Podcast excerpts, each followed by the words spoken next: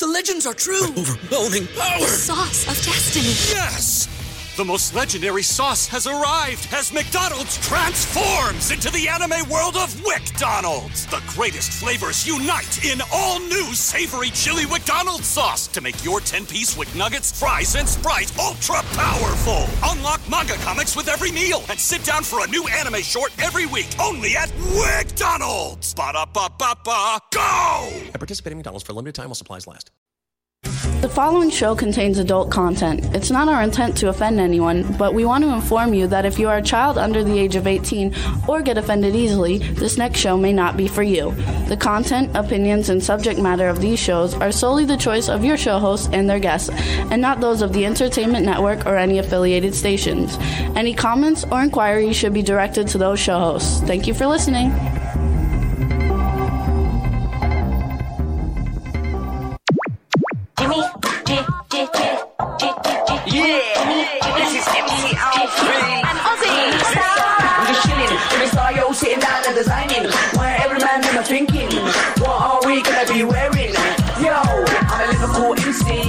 MC. You can't test me. Big up the girls inside the party. Let's get down to crazy Jimmy. Big up myself and known as Alfie, the one and only, the Turkish MC. Always love the clothes of Jimmy. Bitch, I'm your one I wanna be. Jimmy Star, new celebrity. We'll take you out to Jimmy Stars. He'll dress Hello, hello, hello, hello. What's up, everybody? Welcome to the Jimmy Star Show with Ron Russell, bringing you the good times in music, fashion, pop culture, and entertainment.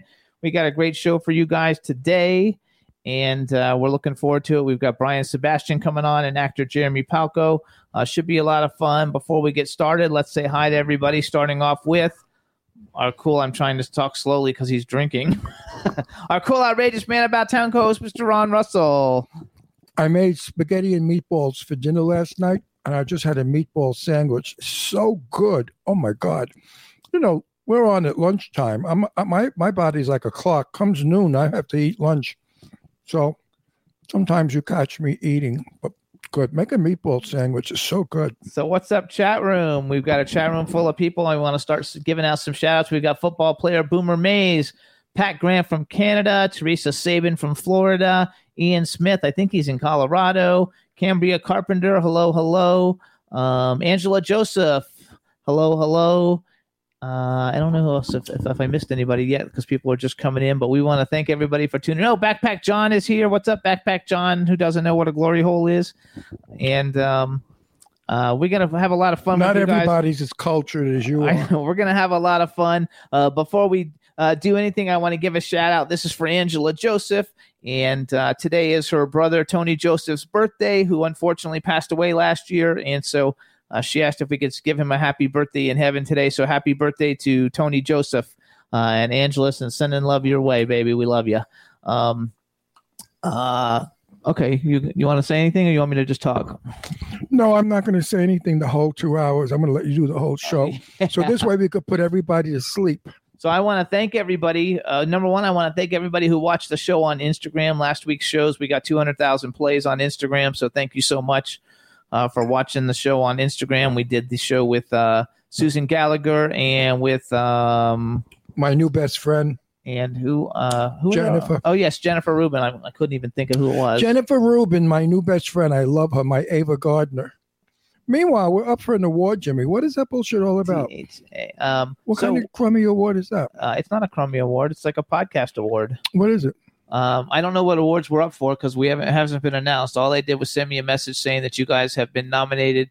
Uh, that we're, we're a nominee. We've already are a nominee for three awards in the Snobby Awards, and um, it's a podcast awards. And there's a I don't know what all that we're up for, but we want to thank everybody because if it wasn't for all the people listening to the show, we people wouldn't know about us to put us in these in these award shows in the first place. Do we win money? No. We win bragging rights. I don't brag. Who cares? That's okay. So the we show is so it. stupid. I don't even know why people like it or watch it. That we're on nine years. I'm surprised they have that. 14. Dean hasn't on- kicked us off the air years I'm on ago. 14 years. Well, excuse 10, me. You're yeah, but on 10 years. 10 years that count. The other four years, it was nothing. It was a crappy little show in Florida that Jimmy did with nobody people. Now he's got to start. Astro, you're pulling my mic out of my ears. I love my dog, but sometimes don't Everybody's thanking us in the th- chat room, though. So thank you, you guys. We you? Thank you for it. what? Huh? Thanking for what? They're, they're congratulating us. I'm thanking them for being up. Oh, oh, Awards. oh! My dog wants to say something. Say something, Astro. You're very welcome. See, he speaks. Did you hear that? He said, "You're very welcome." Oh, B Claudia has joined us also for to the chat room. So hey, B Claudia in Germany, hope you're feeling better. Um, uh, and all is good all the way around. Yes, sirree. Look at this precious little dog. Is he not the cutest little baby in the world? On my neck, on my lap, sleeps on my head, doesn't leave me alone. I think he's a homosexual.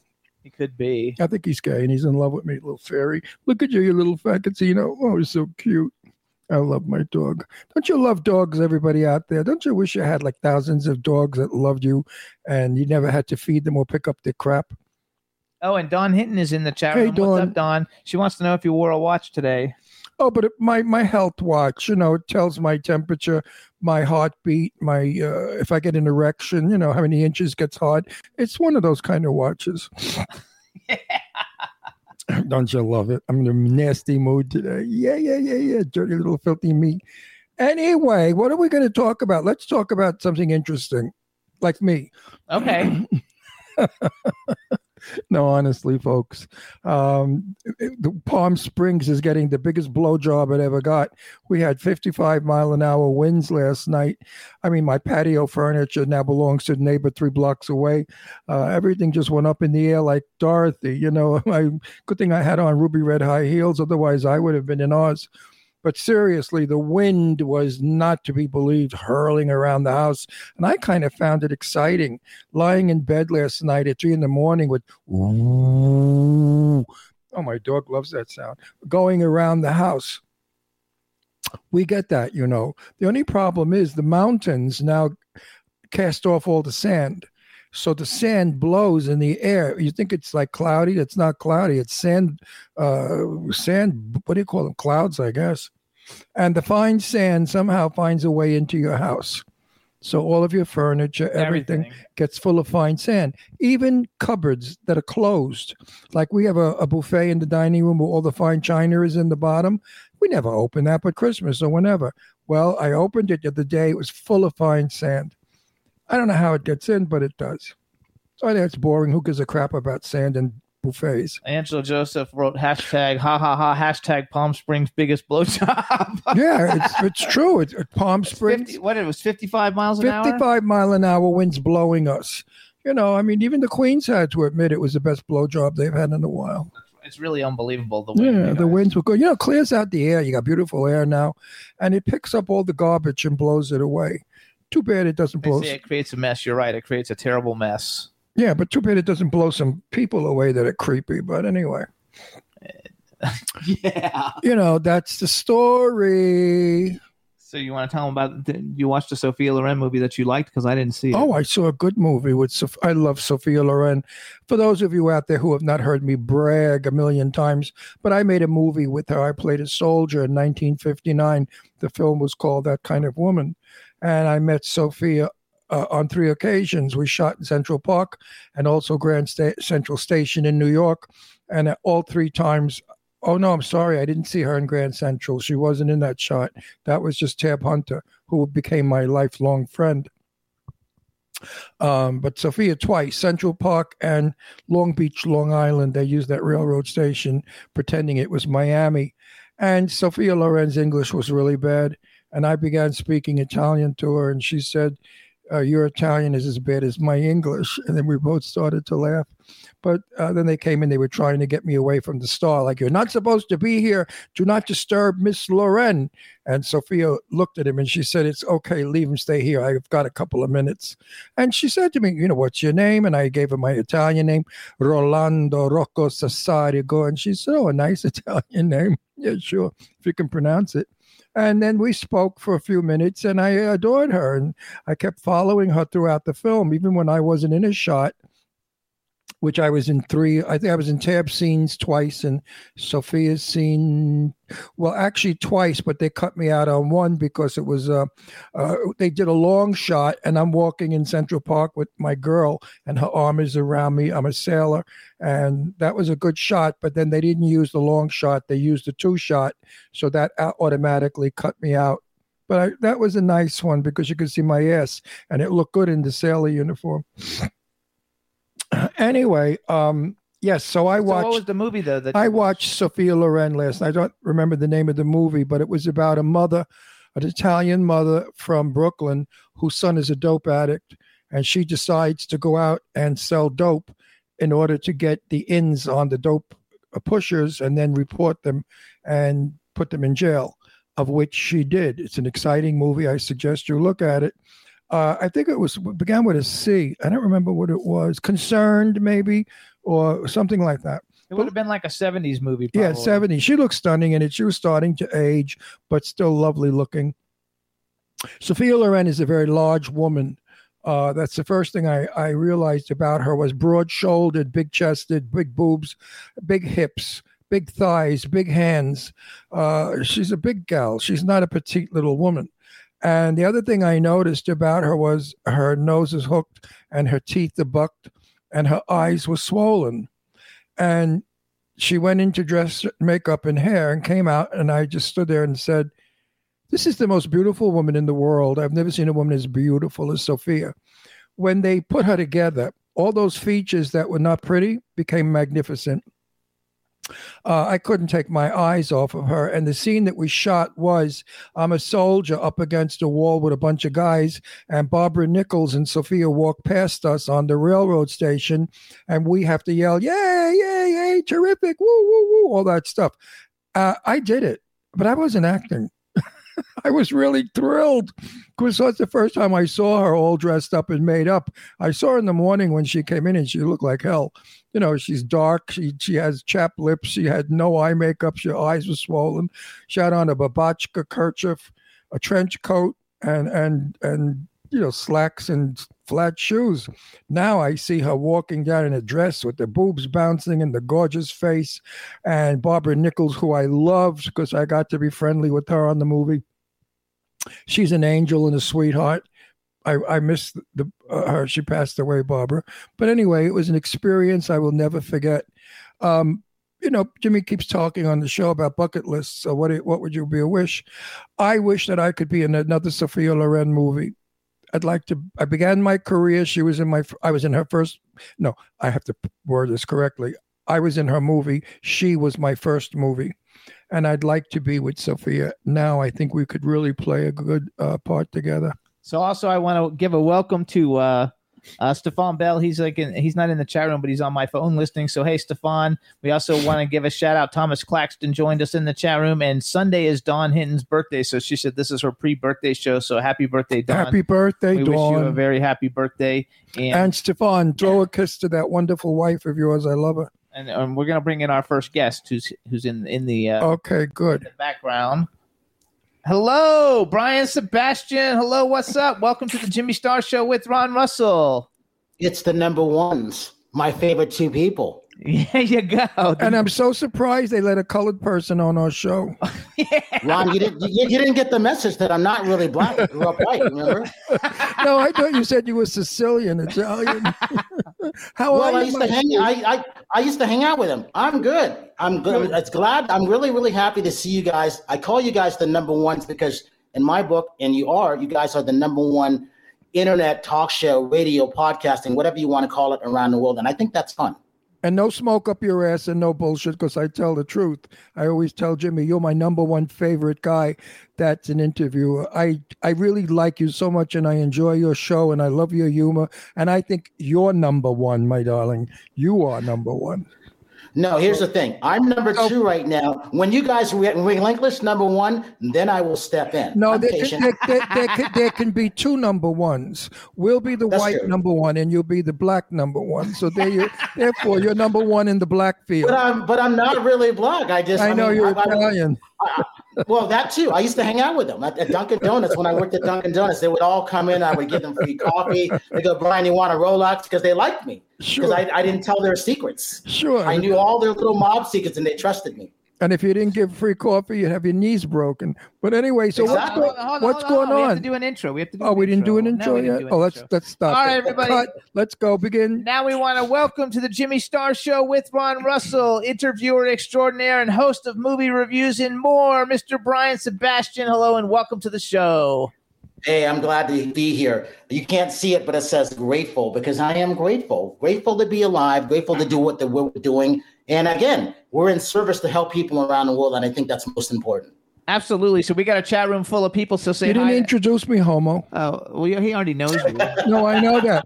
But if, if you did another lead, if that's the beginning of the Okay, show, well, then here's- you didn't introduce me, gay queen. So let me introduce you so to my cool, outrageous man about town co-host, Mr. Ron Russell. Hi, I'm seated next to a big fruit. But anyway, hey, how are you? Nice to have you on our show. See how polite I can be. I never mentioned the fact that you are a colored boy. it's good to see you, Ron. And we, we have a Don't chat. you love that colored boy? I mean, what color did they think black people were? Red, green, yellow, orange? I mean, what color? You know, I have many, many black friends, and we make jokes about this. And the one that comes to mind is Cece Pennington, you know, finally. Oh, yeah. Right. And she said she never understood why they called African American people colored. Colored is like red, blue, green, and yellow. You know. Exactly. So if you have an answer to that, I'd like the answer. Why do they call African American people colored? I don't think they do anymore. Oh yes, they do. well, no, there's there's still some people that do it. And they don't mean they don't do it to be malicious. The older I have a lot of not friends, but I've run into a lot of old people. You know, when I travel, they come up to me in an airport and hello, how are you? And blah blah blah blah. And they will sometimes use words that we no longer use, you know. And I'm sure colored Yes, is one of exactly. them. Colored Exactly. is one of them. Wait, wait, we have a chat room full of people, so say hi to everybody in the chat room because it's filling up. Hello there, everybody. Everybody around the world. This is Brian Sebastian, movie reviews and more on the Jimmy Star and Ron Russell show.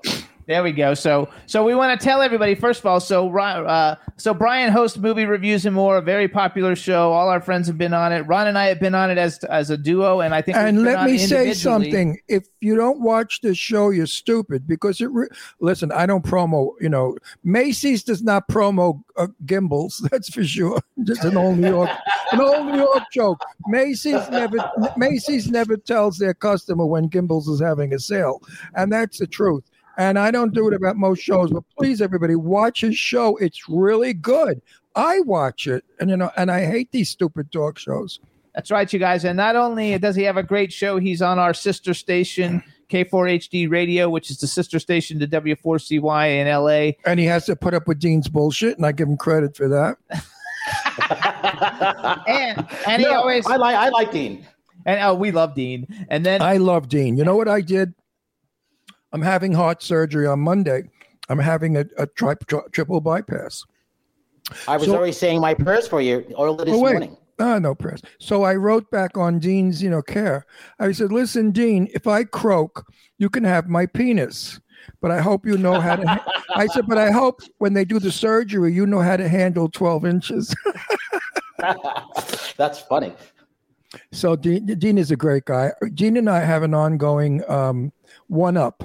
You know, I do one, he does one, I do one, and we just have a good time with it. But he's a really cool guy, and he's an honest, fair, he's a fair guy. I like Dean a lot. Oh, no, he is. fabulous. Yeah, he's cool. He's fabulous. So Brittany Joseph has also joined us. So hello, Brittany Joseph. Hey, Britt. and um, uh, so so also you guys, uh, Brian Sebastian uh, also has very great co-hosts on his show. Uh, one of them everybody knows because she's been on our show several times is Sherry Nelson. Tell us who are your other co-hosts? Like, let's give them all some props. Terry Marie with over 3 million views and counting. Nastasha Rumbos, Linda Steele, uh, April Monet, our, our fitness and uh, publicist on the uh, the sports side for Sportimix and uh, a couple other things around the world. Uh, Crystal Coney, the first Miss African American in North Carolina, Miss USA. Mean, a colored girl. Um, yeah, exactly, exactly. Jessica Helm, um, out of Tennessee, and there's like three more. I'm think I'm not thinking of for right now, but it will come to me. And I'm, I'm sorry about that because there's so Brian. many. Brian, do me a favor. You're making me crazy. Center your camera, please. You're off to the Oh, he left. doesn't want to like miss his little movie reviews and. Oh, is that what it is? Yeah. Oh, I don't like. Exactly. E- Exactly. He's a Oh. marketing genius. I know that, but you see, the, he's off camera and it's driving me. Cr- I'm, from, okay. Just- I'm from the olden look in the days where if you're not in the middle of the shot, you're out of the shot. Oh, well, I'll tell you why I have this because they created it for me. And you know what it's like when they, you know, when you walk a red carpet and they write your name on a piece of paper. I didn't want that. I wanted my own sign to cake with me so I can just here's this is who we are because it's about promoting the brand and unique LED products. That's why I chose it. That's love that's it. very narcissistic of you. I like that. No, no, well, no. It's, remember, remember, it's not the Brian Sebastian show. It's movie reviews and more. That's different. Oh, oh, oh! I thought it was your phone number and you're open for dates. That's good. I like to bust this. I can have. I'm fun. available, but I'm picky. I'm. It's a I'm complicated. sure one. you're. I have to say something though. Like you got to be like one of the smartest people because every co-host that you have is like drop dead gorgeous. They're all like the most beautiful women on the planet. Um, and, and that happens like like Ron and I always hang out with beautiful women, but we're gay. They know that we're not going to hit on them, and so like it's it's easy, you know. But you being like a straight guy and having all these like gorgeous women around all the time. Number one, props to you, and number two, I think it creates a lot of great variety for your show. You know, we gay guys Yeah. get away with murder. Sherry Davis wrote on my Facebook about my operation. You know, uh, I can't wait till we can dance together. You know, so I wrote back, "Don't wear a bra. Let the sisters bounce. This way, all the guys will be happy that I said this to you because they can watch you, you know, bounce, and they'll wish me well." No answer. but but but that is true. I heard you say that on Sadie Katz's show, uh, which I really like because Ron is Ron is so interesting. He this is the reason why I like him, and I and I'm no bullshit either. I Good. like You him know, because I he tells the truth. He's very unique. He gets the four E's. He's enter- he's en- entertaining. He's engaging. He's exciting, but also empathetic. And I really like those things. The four E's is our, our own rating system for movie reviews and more. Wow, did you just make my buttons burst? Um, I don't know, shirt with buttons, but if I I, did. if I did, they would bust. That was so nice of you to say that. Um, Well, I don't do it to say it nice. I do it because it's true. Well, that's how I. It's my saying. You're robbing my lines. I say I don't say anything to be nice. I just tell it like it is, and if it's not nice, too fucking bad. But oops, am I allowed? I'm, I'm on my own show. I'm allowed. Um, see, the blood's not getting to my brain. My heart's not bumping fast enough. But anyway, Sadie Katz is like my daughter. You know how I love and adore her. We're very close and we're very, very dear friends. So working with Sadie on that show was easy. Sadie called me up like a couple of days later and she said, Ron, we got over 200,000 hits on it. It's amazing. Not surprised. Not the surprised. highest, the highest she ever got. And well, I and said- let me tell you this. You know, sorry to interrupt you, Ron. It's because I was watching that show and I loved it. Everything you said reminded me of my old co-hosts. Everything was accurate from sex to breast, everything. And that's a rarity that someone gets it. Never mind someone who's gay. There wasn't one topic that you were off. I agree with everything, and everything was precise. That's why it was special. I lived 16 years as a straight man, and I've lived the rest of my life as a gay man. So I knew what I was talking about. I knew what battles I had to fight. I knew what what prejudice is. I mean, not that you know because you're Swedish, but if you were if you were an African if you were an African if you were an African American, you sure know what fucking prejudice is, you know. And um it was hard as a battle. My life has been a battle, and I'm still fighting for equal rights. I'm fighting for uh, everybody uh, being able to be successful. Not to say, like I wrote on Facebook the other day, don't let the wall of color or sexuality stop you from being a success. It's so fucking stupid. Look at Oprah Winfrey. They don't get any blacker or any fatter than Oprah Winfrey. And look The at the money. strangest, with the strangest name, Yeah, and who Oprah was heavy Winfrey. set. Yeah, well, fat is the word. But anyway, no, she's fat. Sometimes she's skinny. Sometimes she's fat. I mean, look at Johnny Mathis. There's a million, million black performers out there, football players. I mean, the black people have come a long way in the last 50 years. You years. see what he, you see what he said, Jimmy? The black people have come a long way. Yeah, what am I going? What am I going to say? The Swedish people? I mean, that's what you want. But The black- That's like my dad calling me the gay. No, no, no, no, no, no, no, no. When you, it's proper grammar, it's proper grammar. When you talk about a group of people, it's the group. And the black is the group. Anyway, let's get over that conversation. I want. Anyway, it's only because first of all, it's only because he's black and I'm being condescending to him. Oh, yeah. You know, that's a lot, have to tell you, a lot of white people do. only- A lot of straight people do that with us. They condescend us. That's true. You know, you know, we have many gay friends, and I say, "Oh, did you ever blow them?" You know, Well, and they, yeah, and they say that we have many black friends. I go, well, I'm not really black, and then they Right. forget. They go on to the next thing. That's my fine. very good friend Casey, not Casey. Uh, my brain went to me. Casey, the com- Casey, who I love, the comedian, the black girl, the funny one, a riot. CC Cece, Cece Henricks. Cece Henricks said, Well, you know, I'm a colored girl. And I said, You know, I never noticed. And she sent me back hugs and kisses. And I never noticed. She's the whole. She's That's the beauty funny- of she's like today. if you don't notice the differences in people, everyone gets treated equal. True. Anyway, Jimmy, wanna- you asked, Jimmy, you asked the question of how why they were all beautiful. That's not why I chose them. I chose them because they all have a story to tell. That's why they were chosen. But they happen to also be beautiful, so it's really like nice to have. First of all, it's nice to have intelligent, beautiful women, you know, co-hosting with you, um, you know, who have a story and have something to say. Um, I wouldn't mind having going, a, and, a gorgeous six foot three body Yeah. built hunk 22 going, year old next going to back, me. going back to Sadie, you're going to get to meet her this weekend. Yeah, yes, I'm going I to look, you. I look forward to it. Yeah, I'm I good- look forward to seeing you, Ron. I'm going to see you. Then we could really hug in person Absolutely. because I've never met you. I've seen you on these. Because here's the thing, Jimmy and Ron. So my, if I had a bucket list, and I don't, if I had one for 24 hours, I would always want it. I want it to be Tiger Woods for 12 hours, Bruce Lee for 12 hours, which would make my 24. So now I had to cut it in half because now it would be Tiger Woods, Bruce Lee, and I'd have to throw in Ron Russell in there. There you go. Listen, I, now, now that you're going, I can't say where you're going. Am Yeah, I- you know, well, it doesn't matter because nobody gets to go. Okay. Uh, now that you're going to Sue Wong's Big Bash, you have to have Sue Wong on the show. She's good. She's a Well, here's the brilliant thing. lady.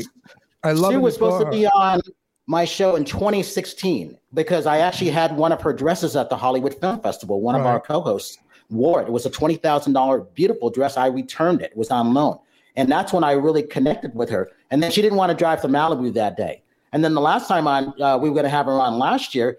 Uh, she had the picture, but the sound wasn't working. So I said, "Okay, we'll make it work." So we'll make it work.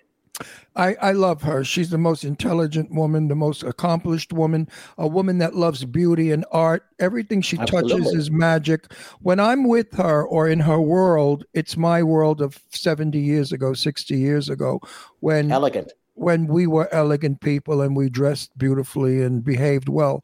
Sue Wong is is you know people say to me, "Oh, you like her because she's rich and fancy." I say, oh, "Go fuck yourself." My friend Lara Spence, Lara Spence is worth about 150 million. She married a guy that's loaded. You know what I mean? Lara Spencer grew up in my house. Angelina Jolie grew up in my house. I know so many multimillionaires. What do you think? I like them because they have money? How stupid and shallow can you be? Why? Because the person's rich means you shouldn't like them?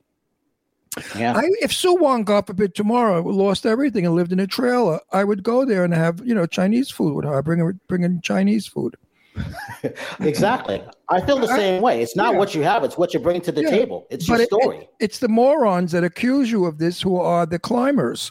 And there are a lot of people who want to be friends with Sue because they can sponge, get for free, and get to enjoy something without returning anything. So Eileen just joined us in the chat room. Everybody Wait, say before hi to before, Eileen. before we, oh, we, talk, we got we got to thank Eileen. no, the who the breast of veal is that what we're talking about? she about? just got her hair and nails done. What color hair do you have? Oh, I don't know. It'll be. If she put that color in it, it's going to be colored in it. Oh well, all right. Uh, we'll get to her breasts later. I mean, to her personality later. Anyway, Sue Wong is by far one of the most gracious women. She's a little eccentric, a little nuts, but whatever she Aren't we is- all? absolutely. I was going there. Don't walk on my lines, Brian. I'll beat the shit out of you when I see you. Rem- Oh, I'm just gonna- Ron, re- Ron, remember, I kick wanted to be. I got. I'm a, I'm a part of you. Remember? no, I'm going to kick you right in the fucking balls when I see you. I mean, you ever step on my lines again, you're Oh dead. wow! Eileen says her hair is blonde, orange, and periwinkle this time. So I don't know if she had orange before. Well, did you do the pussy too to match the snatch patch to match? Which one is she? Eileen, Eileen, did you do the snatch patch to match? the multicolored box, uh, ra- rainbow box. I, I'm super excited that we're gonna actually like get to meet you. We're I can't wait a- to meet Eileen. We're gonna have a really good time, and uh, I haven't had a decent pair of tits on my chest in a long time. That'll actually be fun. I, I love I, I love Eileen Shapiro. we're she's, gonna have a good she's time. like my my my uh, make believe wife. I love Eileen. Eileen is a good person. She, everybody loves. her. Everybody wants to screw her. Absolutely. You know, every guy we she know says, wants. of course. Of course, she's a fucking conceited bitch. But everybody, every No, guy. of course she did her snatch patch. Oh, oh, oh, oh, oh, okay. but you know, it's amazing. Every guy we introduce her to, they come back and say they want to bang her. So I said, "What, what you got in your honey pot, honey?" I mean, what kind of honey pot does she have that every guy wants to bang her? Eileen says she has some new people to schedule, Brian. New people to schedule. I mean, you know, Bring Brian. him, bring him on. Bring him on. No, wait, let's let's let's let's promote your show a little bit, and then we're gonna talk about Why some of the cool promote? Does. Macy's promote No, Gimbels? well, no, because he's on this. First of all, I have to Oh. tell you. So we've only had in our 14 year history, um, the guys from the Scene Snobs, the guys from Freaking Amazing Podcast, and you, because we don't normally bring on the competition, but those are our favorite shows.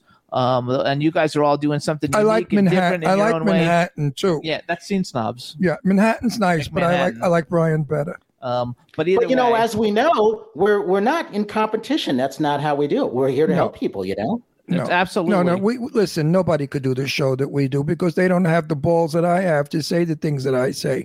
And a lot of That's people true. say a lot of you know what? A lot of people are crude and vulgar and offensive.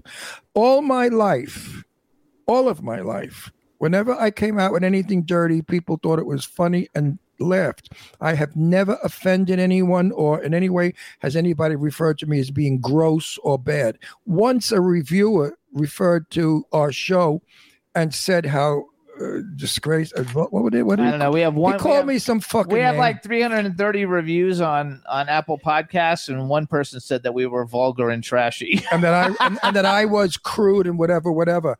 And I That's not bad. and I wanted to write. I wanted to write back. Well, five and a half million people don't think so. You ass work. You know what I mean? Absolutely. Fuck you, with stupid, jealous, whatever you are. Yes, I. Well, look what happened with Howard Stern. You know.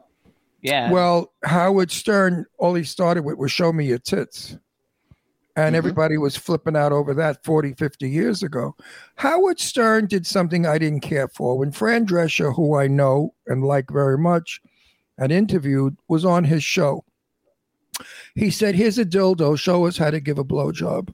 And I thought that was something even I would never ask of a guest. I thought that was really, really in bad taste. And you could see how Fran Drescher was embarrassed and how she didn't want to do it, but she played along with it and she did it. Right.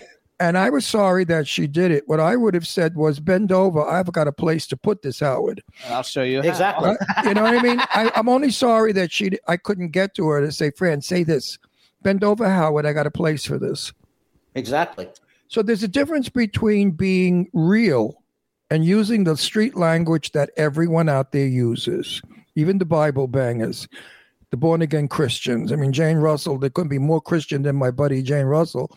And her favorite word was fuck them. You know, fuck them. So I want to go back to Brian. Let's go back to Brian. Okay, so first of all, because you've been doing this a long time, like I think you Yeah. s- you were a Yeah. radio host in the like the late '80s or early '90s or something, right? he's much older than he looks. He Yeah, looks guys- young. He's about, eh, eh, seven, what are you about, 85 or 86, I think. Well, I've got the Afro thing going on right now because I've been sequestered since November 12th, just fine tuning everything. But when I cut my Well- hair, I, I kind of look like I'm 35 or 40 at that point. That's because they say black don't crack. But of course, you're Swedish, so you're going to crack soon. I love the Swedish women. I love my Swedish friends. I think that's hilarious. No, you're Swedish. You just stayed in the sun too long. So you've been doing uh, this for like a long time, and I one thing that I really like in following you in your social media, which you should tell everybody. What's your Instagram and Twitter and Facebook and stuff? Tell everybody real quick. There's two. Uh, one is that Drum Corps Nut, D R U M C O R P S N U T, Drum Corps Nut. And it's got a bug in it because stupid people from Instagram won't fix it, so I can't tag people correctly. So I had to start a new one. The real one is movie reviews and more, just like it sounds. So I'm slowly building that up the correct way because, you know, I, this is what I hate about social media. If something's wrong, you can't correct it on their end. You can't get a hold of them, and that I drives know. me nuts. I hate that too. And, and, and Jimmy, you know that. But when it comes to these things, it's really movie at movie reviews and more. And then Twitter, which is my weakest, I'm starting to the starting. I now can focus on. it. I'm starting to build build that up. And I like Twitter Spaces. I don't know if you know about that, Jimmy. Yes, I do know about it. I haven't really I, done. it I yet. love that. I I love that. I'm going to start working that. But you guys, his movie reviews and more on Twitter is M O V I E R E V I E W S, the letter N, and then M O R uh, for the actual Twitter handle. But then the title of it is movie reviews and more with the E at the end. Of it. So when my movie comes out that I'm starring with Lainie Kazan, you could make a good review. We'll, we'll give you some. I like money. Lainie. I Lainie love, is a great I love, love great Lainie. woman. She's a dear, So, friend, I- I was- very dear friend of mine. We'll bribe you. We'll give you a couple of thousand if you give a good review. Yeah, yeah, right. No, I, I I could never be bought when it comes to that because I don't do stuff for money. If that makes sense. Maybe ten thousand. You change your mind. Maybe it's just going to be good, and he's going to love it. No, that, definitely, it's going to be good with Lainie Kazan. no, that's that's not. I never operated like that. No, I'm only, I, I'm I only te- that from Brian. brother. I'm only teasing. Now, Well, you now- know, it's, but it's always good to tell people that. Well, because, you know, I, I you do what you love, as you would say. Now, now when I see you and hug you and kiss you, I'm not going to put my tongue in your ear because you weren't. You're being cooperative. You're being punished. no tongue in your ear. You're being It wouldn't be the first time, Ron. I know. well, I made around Well, laugh. we're- we're pretty gonna good. have. We're gonna. You know, we have to be tested before we go into the party with uh, temperature, and we have to wear masks, and we have to stay socially distanced. So I don't know how we're going to do all of that, but we will. We have to still do the correct thing. Or we have to, otherwise, you know, we get in trouble. It'll, the whole Yes. thing's going to be fine. So I want to go back. So you post all these great pictures on uh, on your social media, and you really have. I mean, like I saw a picture the other day of you and Robert Duvall, and like like tell us some of the cool people that you've actually like interviewed because people I don't know. Sometimes you interview a lot of up and coming people, and sometimes you interview really famous people, but I don't know that people get like some of the the quality of some of the people you've actually like interviewed, the biggest celebrities like in history. This think about this. I was watching um, CNN films from the birth of cinema. Think about this. Every '90s movie that was made, I did. Put it this way, I probably interviewed all the everybody from the '90s movies, the entire cast, the writers, producers. Think about that. Start there, right up to 2016. Imagine how many interviews that that was. I was doing them every day, if not every other day, and every weekend, whether it was in Los Angeles or New York, or they flew us to a different location. Imagine that. And they flew you. That that I like. They blew him. They flew him. Oh, they said they blew him. So tell, so brag a little bit because you're got to be one of the you're probably like one of the least braggadocious people I've ever met for someone who's accomplished so much. So let's brag for you a little bit. Braggadocious. Oh, I like it. Such a gay word. All right, let's start here. Let's let's go to this. All right, so I remember a touch of evil when uh, the re- the re-release came out. So I got a chance to interview Charlton Heston, and this is when he was big into the NRA. So I went back and I said, Charlton, you marched with Martin Luther King. You, you what was that like to march? And his eyes lit up because I don't think anybody had asked him that question in in decades. And then we became friends. And then I had that same junket. There was only ten people that didn't. Janet Leigh was there. So it was an honor to talk to them. Siegfried and Roy, when they left Vegas, they came down with the little white tiger. It was good. So my gift was a little white tiger in a in a in a lunchbox that they gave me. And I brought one of my friends because I wanted them to say, "This is Siegfried and Roy, and here's the little baby white tiger." So I think of all those things like that. Uh, Ocean's Eleven, the entire cast. So Brad Pitt, Andy Garcia, George Clooney, Julia Roberts, Matt Damon, all of those people there. Think about all that. And a lot of these things were one on one, where you would walk into a hotel and it would be they come in, there might be myself and three other people there, or it could be myself and seven other people there. But I was the only the only person I, I call this. My future book is going to be the only one in the room, meaning I was the only person of color in the room interviewing this. On the flip side of that, Ron, you'll get a kick out of this. I was not invited to do black films. And the reason for that is they go, Brian, we can't invite you. You're not a black outlet. I said, and I'm looking at my hand like this Because you're Swedish. Because you look Swedish. But you know, I was like that. That threw me off because I'm like, what does color have to do with reviewing films Stupidity. and talking to people?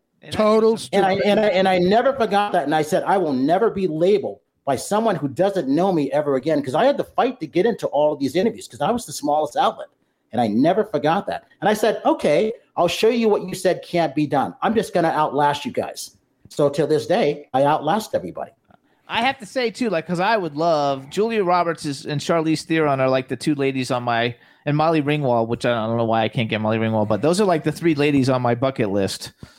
Um, Well, you know, I have some, I have some star credits too. Fuck guys, you, you think you're so hot, hot shit.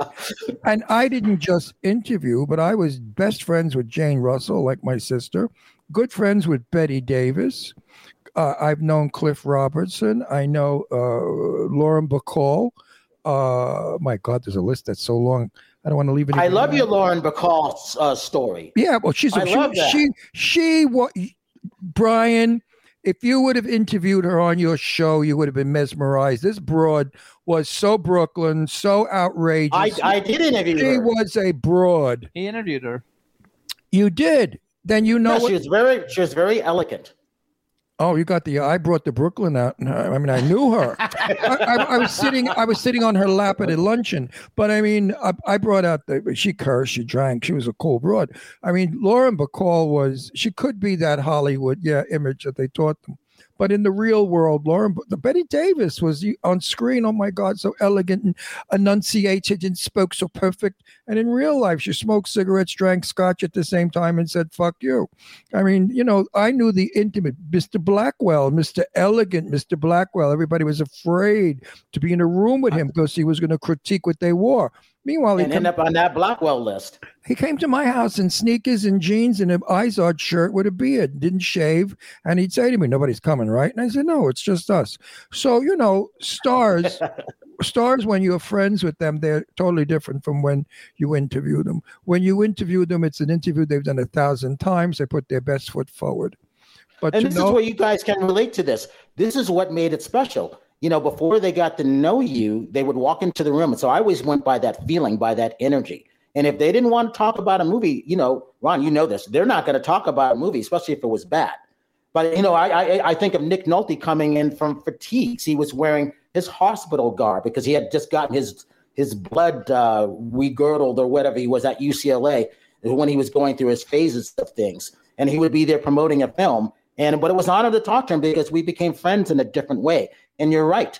Once you get to know them, hopefully they they they like you, and then you get a chance to be invited to their home, or you'll see them in a different way, and that's what makes it very special. You get to know the real them, and that's Well, unusual and it's you know, rarity. That's what he loves. Yeah, well, I mean, I, I'm friends still I do too. today. Today, I'm still friends with many uh, famous people.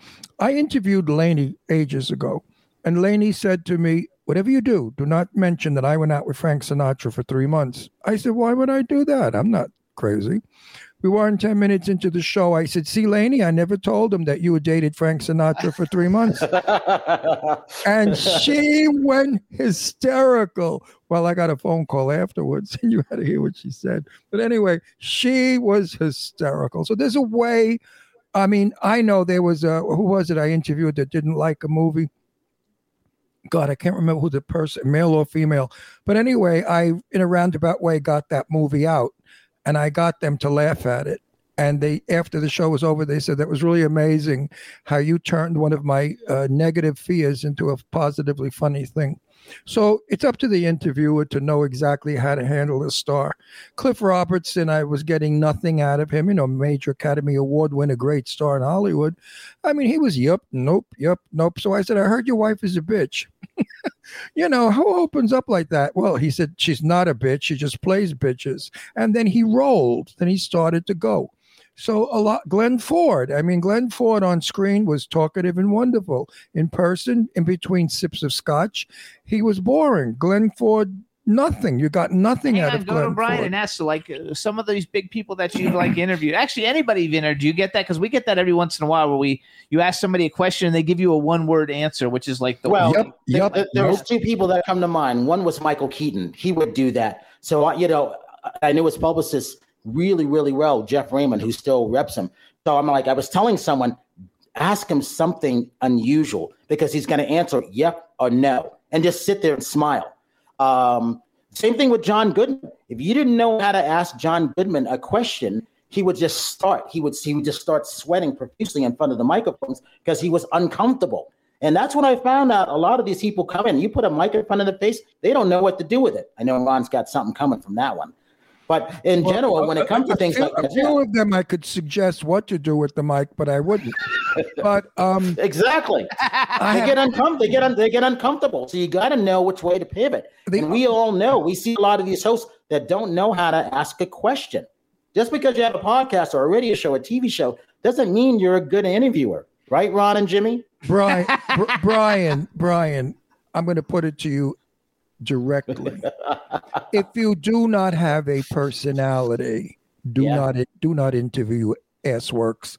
These morons that are out there now with these podcasts, I've seen some of their shows, been on some of their shows, and they look like shit. They're in sweatshirts with a baseball cap, and they're talking like morons. They're talking like fucking morons. They couldn't be more boring, more boring. So I get filthy, dirty, raunchy, outrageous, and they get a good rating. So you know, it's your personality that the stars like. Joan Rivers, listen to this, Brian. It's a true Oh, story. I love Joan Rivers. She became my Wait New York minute. mom. Wait a minute. I was in a limo between uh, Joan Rivers and Debbie Reynolds. I only prayed and wished I had a camera. If I could have videoed and recorded what they were doing in that and saying in that limo, people would have died from laughter. The two of them together, Debbie was crazy. You know, Debbie, you ask her a question, she went someplace else. Debbie was very, very, um, I don't know what the word is. Uh, she had her own world and she'd answer you from her own world. And Joan would say, Debbie, now, Debbie, answer what would you fucking answer me that question? And she'd go back and forth. And the Debbie would say, Oh, fuck you. Don't get excited. Well, there was more fucks in that car than in any bordello. I mean, they were a riot together. Uh, Joan Rivers was just, uh, you know, I worked with her once and years ago, and she in the green room she didn't talk to anybody. She was busy with her paperwork, and I my first meeting, and I thought, wow, she's just not funny at all. She's quite boring. As are most comedians. Did you find that when you interviewed off camera, they're one thing on No, they're another? no, not at all. Because I understood what their personalities were like. And Ron, you can relate to this. Here's the thing about comedians: every single comedian is insecure. Every single one. They got into being a comedian because they were being bullied. They made the bully laugh, and so you know that from Billy Crystal on up to all of them. I made Robin Williams cry, and when he died, he made me cry. That was our whole thing. And it was very, very special. And, and like I said, for Joan, I have a great photo that I took uh, of Joan, uh, her daughter, uh, Kathy Hilton, and Paris Hilton. And I'm like, what's the chances of anybody's going to get these four together? I took the photo and then I went to go grab a photographer because they were stupid enough not to see the opportunity. Take a photo of them. And then Richard, uh, um, uh, I forgot his name. The, the dad was there, the husband was there. I'm like, get in there, let me take a photo of you people. So I'm like telling them what to do. And it's a great photo of the, the Rivers family, the Hilton family, and I took the photo. That was one of the best photos I ever took at the, the Langham um, Hotel uh, Spa and Resort in Pasadena. It Well, was look- such a fun event. You need to be in those photos. I mean, I- yeah, and but you when he do, when he good- does his book, he could put the photo in the book. All of that stuff is going to go in there, and it's going to You be an AR book, Ron. I, I regret. I was in Bette's company quite a few times. We didn't have cell phones, and I wasn't Yeah. about to get an Instamatic with a cube and ask for a picture of her with no makeup, because Bette Davis without makeup and her hair pulled back looked like a man. She was not an attractive woman by any. I mean, I knew her very old. And you didn't ask those stars to take like today. You take a picture That's next right. to a star. That was called rude. You know, It was frowned upon, and it was Yeah. impolite. because a lot of people said to me, "Oh, you say you knew these people. Well, how come you don't have pictures with them?" I said, "Stupid. They don't get it. Back in my day, you didn't dare ask for a picture." Now, Jane right. Russell, Jane Russell and I were dining in Palm Springs one night, and a married couple came over, and they said, "Oh, Mr. Russell, could you please give us an autograph?" So Jane said, "I'll do one better than that. Come on behind me, take a picture with me." And they did, and they were thrilled to pieces. They said, "Thank you so much for the picture." And then when they left, Jane said, I didn't have my glasses and I don't sign my name right if I couldn't see in the dark. That's funny. You know, so they learned as time went on. But Here's the thing. They would have taken. I, I used to have a disposable. Every Ron, uh, Ron and Jimmy, every photo that I took was on a disposable camera. Why? I had those too. It's I had them too. Yeah, but but you you're know talking- why? you're It- talking Uh, why? Why? because they would have taken that camera away and you would have never seen it again. That's why. You weren't supposed to take photos. It was frowned upon. Yes. Well, it was That's were why I did. And, and it was on one take. One take, all those photos. It was never set up. And that's why I laugh at these people today. Oh, can we retake that photo? I look too. No, no, no, no. You're lucky. No. Be grateful that you have one to begin with because it's still impolite and rude sometimes. I went to in my young years, uh, in my early twenties, I went to a lot of events in New York City, you know, ward things and stuff like that. And when Mhm. you went in, they would look to see if you had a camera, and if you had a camera, they took it away from you. And then before the thing began, they said, "No photographs, please." Ladies Yep. and gentlemen, in case a woman snuck a camera in her bag, because the celebrities that were in that room were smoking or picking their nose, Exactly. and they don't Yep. want a photograph like that. So Picking their nose. no, well, they didn't pick. Their, of course, they picked their nose. They burped. They they did everything. The women would give fingers to each other across the room, like, "Hey, frig you." I mean, it was fun. You So- know, the photos that got away, Ron and Jimmy, were Beyonce for her first film, Austin Powers. It didn't come out. This again, disposable camera. John Travolta for the, the, the general's daughter didn't come out. He loved that interview. Didn't come out. And then the other one was uh, Charlie Sheen. Every time Charlie Sheen was going through something, Charlie and I would get together in a corner and we would just talk. We were talking about women, but nobody knew it. And then his publisher, Stan Rosenfeld, would keep everybody at bay. Those are the things that that you can't recapture. And I miss those those those most moments like that. Well, I did a wonderful interview with Tab Hunter, who was my buddy, and it was an honest uh, interview. And Tab told me things he wouldn't tell anybody else on the air. And the people that ha- I didn't own the film, you know the law. If you don't own the film, it's not yours. And the Yep. people that shot it owned the film, and they have it in their studio. And I've asked them a million times, please give it to me. I'll pay you anything you want. And they said, oh well, it's in an unmarked box, un- unmarked box, and we have a million boxes in the studio. It would take us all day long to go through it. And I volunteered to do it myself. Now, it's a wonderful, wonderful interview. Tab Hunter talked about his homosexuality, about everything. I got a lot out of him. And I'm heartsick over that still, right, Jimmy? Yeah, actually, I, that, let me t- let me transfer that over to you. So you did all those interviews and stuff. Were they for your own show or were they for somebody else? Like, do you get? Did you get? To No, keep the you know or- what I learned? I learned this back in the day. Even when I I sat in for my friends for CNN or whatever, some, a lot of times this is this is how I outlast people. There was so much stuff going on in Hollywood. Uh, you know, you might have three red carpets in one night. You're lucky if you get invited to one of them. You might be doing interviews at the Four Seasons or the Hilton during the day. A lot of people weren't on that junket circuit, which is what we call. And for people that don't know what junkets is, it's when the celebrity comes in the room to promoting a, a TV show, film, or a CD or book, and you get a one-on-one with them. So for our radio roundtable room, we had only basically seven people. They were all syndicated. I was the only one who wasn't. I had to fight to get in there, and I always sat next to talent uh, when they came in. And the reason for that, I wanted you to know who I was.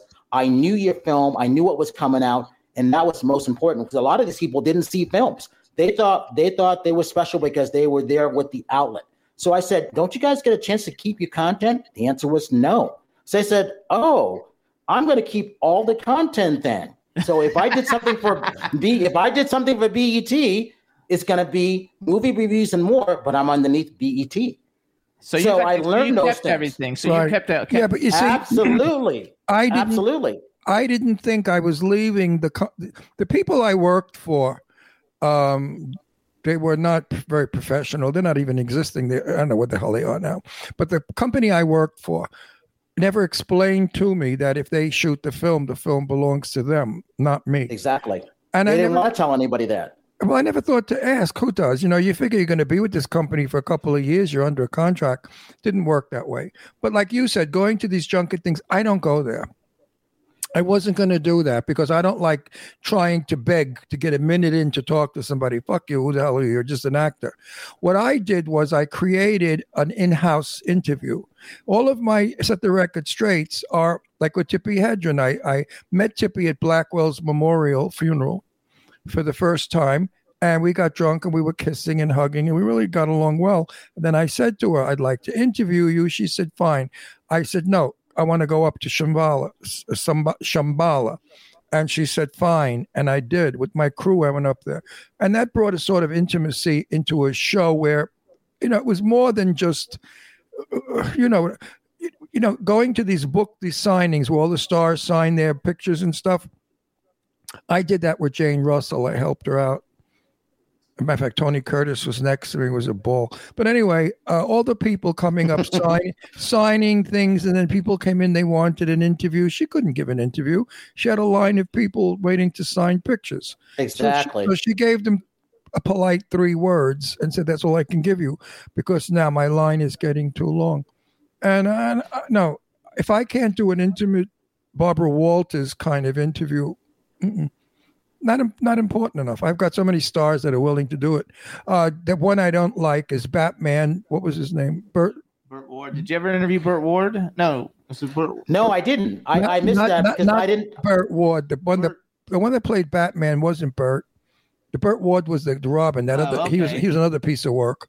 The Oh, Adam West. Adam West. Oh my oh god. yeah, yeah. I, I walked out of the room and I said some profanity as I left. I told him where he well, he was he was a frustrated actor because he was typecast, so he carried that frustration with him the entire time. Same thing with what's her face uh, who played Ginger. She used to come into the Tower Video when I worked there because all these celebrities went in when the video craze was there, and she goes, oh, she she felt entitled to because she was typecast, so she couldn't get a job. So she took it out on everybody else, and I never forgot that. Same thing with Wolfman Jack. I got into an yeah, but you know, you him. know something. I knew her well, and um, oh, how am I going to do this delicately? Her name was So- Tina something, right? Tina Louise. Tina Louise, yeah, Yes, I, I knew her very. She was going out with a good friend of mine. She was the girlfriend of. I used to go to Sunday brunches with her up at Perry Winkler's house in Trousdale. Um, she used to be. I, I think she was very. Let's put it politely. I think some kind of chemicals or medication she took made her uh, a little uh, snobby or standoffish. But if That she- makes a lot of sense. but if she didn't take her medication, let's put it, she was a sweet girl, very, very innocent, like a like a country girl, quite Okay, that makes a lot of quite- sense. Quite beautiful. Quite Yeah. Everybody say Sure. hi, hi to Mick Manhattan joined us from Scene Snobs. Manhattan, you came in second. Brian there. was first. Sorry. Do you actually know? Do you know Mick? Do you know Mick? Because you you guys would get along really good. He's a cool Mick guy. is a really. no, I don't sweet- know. Oh, he's a great guy. You'd like Mick a lot. yeah. So say hi to Mick. Yeah, Mick. Mick, Mick is my Hey, Mick. sec. You're There my you number go. one favorite. Mick is my second number favorite. You're You the See, got I'm honored about that. Well, you're the only two shows I'll ever do again. You know, everybody has asked me. Now, to- you also like freaking awesome podcast. There was three. Okay. Uh, you know, I've done a lot of interviews. you know, I've been interviewed a lot. And so many of these people that have interviewed me said, Oh my God, my ratings were outrageous. Would you come back? And I politely said, No, Well, you, because my ratings are important, not yours. And if you don't like it, if you don't like it, go fuck yourself. I don't you care. know that before the pandemic, there was seven hundred and fifty thousand shows. Uh, now there's over one point five million. So which is ridiculous. so you know we've we, Everybody wants to be an interviewer. They don't know the work you put into it. No, they don't. Do do they, Jimmy? They Not- don't. not- and Ron, you know all. that that they don't. They have no idea. They so think- here's the thing. You know, uh, let's see. As of today, and it's only been a year and 12 days, we've done 302 shows. That's just Zoom in one year. Now we've done we've done 22 shows on the new uh, um, uh, platform on our Tuesday Night Live show, but we've done 23 in studio since August because we never stopped. We built it during COVID, so we built it up safely. And yes, you guys will be coming there um, sometime, Ron, after you feel comfortable after your surgery, because Sure. I got it set up for you guys special, and you will enjoy it because it's open air. I, It's I, I think we've got you beat because we have how many 44,000 shows we've done. No, but he's talking about in the last No, no, year. no. I'm talking about how many shows since we started. We've done over No, 4,000. we haven't. Because don't forget, he does them every day. No, but how many shows uh, we do do we them once a week. We so we only do fifty a year for fourteen years. So how much is that? Seven hundred shows. That's all? He did three hundred I thought year. we did 4,000 No, shows. He did three hundred in one Oh, year. We no, no, no, no, no, no. I'm only. Why did I think we did 4,000 shows in nine years? We didn't do 4,000 shows. No, four thousand's a fucking lot. That you'd be doing it every day. Yeah, that's a, that's a lot. What No, I I was know? doing three to five a day, and you know, and Wait, also wait, you wait, mentioned wait, Tab wait. Hunter. Yeah. Tab Hunter, that documentary, people, if you get a chance, watch Tab Hunter documentary. Oh, the I've story seen it. is I've phenomenal. seen it a million times. Yeah, we've seen I knew. No, I mean for everybody else out there because it, Oh. it is movie reviews and more. So I always want to get people movies that they may not have seen. It's an excellent documentary. on I. I I knew while they were doing it, and Tab and I talked about it often. Um, and I said to him, I said, if you're going to do it, do it honest. Don't be afraid. And he said, No, you're right, Ron. He said, I would never do it where I'm trying to get away with something. Tab Hunter in person is my buddy as I know him. Um, was the kindest, the most gentle, the most caring, the most beautiful looking human being you ever want to meet. I adored him. And he used to call me Crazy Ron because he, no, he didn't. Somebody, somebody said, he, no, somebody in Florida said to Tab Hunter, Do you know Ron Russell? He said, You mean Crazy Ron Palm Springs? the guy said, yes, yes, Crazy Ron Palm Springs. And Tab laughed. He said, Yeah, he said, He's a good friend of mine. Um, I was happy that he did it the way he did it. Uh, It's very good. yeah. So you guys too, because uh, uh, you can you can subscribe to movie reviews and more on YouTube, you guys. And then his live show is Tuesdays on K4HD Radio. Uh, what time? 5 p.m. Everything is at 5 p.m. around the world, PST time. How do you do five interviews in a day? I, I was killing it. Oh, wait, but, but, uh, ask, wait, ask Eileen. She booked a lot of them when I wasn't doing them. oh, wait, how many uh, minutes each interview? 10? No way. No, it's, a, it's a between 34 and 50. Oh, Minutes. shit. I wouldn't work that hard. Nobody's worth it. I, I, I, have, I would have to listen to those egomaniacs, five egomaniacs a day talking about I, I, I, me, me, me, I, I, I. I would scream. Oh my God. Oh, I was killing myself because I was doing it Christmas Eve, Oh, Christmas you're Day, crazy. What the New? Year's Day, What for? That's crazy. because it was the content and getting up there. We got up to 80,000 views within a 26 hour, uh, Yeah, but don't, day don't, period. don't you But it was really five hours. Don't you feel you burn out and you become repetitious and use the same shit in each show? That's what's wrong with doing so many. You have to be an original. Every show has to have new questions and new thinking. That's why we're a success because our show every week, we don't know what the fuck we do. Um, and, and I try not to, like, I apologize for repeating the Lauren Bacall story. Did I, or whoever story it was, I repeated. And because you can't do that. And I know, now let's see, who was it that I interviewed? Oh, Jane Russell. My, I said, Jane, I'm going to interview you. She said, okay. And then after the interview was over, she said, you know, Ja-" I said, you know, Jane, you gave me the same interview you gave a hundred people. She said, well, what did you want me to say? I said, I wanted something, I wanted something original. She said, like what?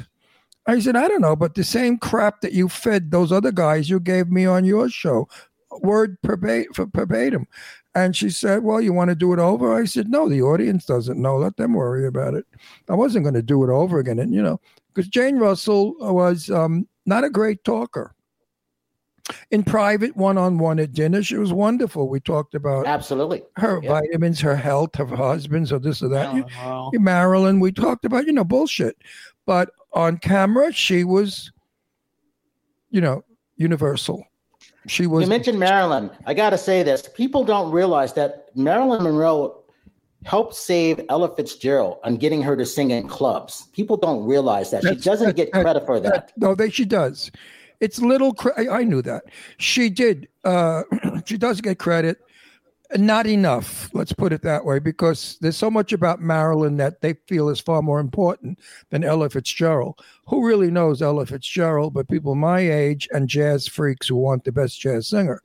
But if you go to the young people today and you say Ella Fitzgerald, they, they have no idea. So they do what what they they basically put Marilyn out there always as the goddess, you know, the sexy things. I found out a lot of things from Jane Russell about Marilyn Monroe that the public shouldn't know. Um, things, we got to move it here. yeah, well, things things that the public shouldn't know. Uh, like one, I'll just say one thing. Jane said to me that she had to say to Marilyn one day, "Honey, shower in the morning, okay, before you come on," because we were doing dance routines.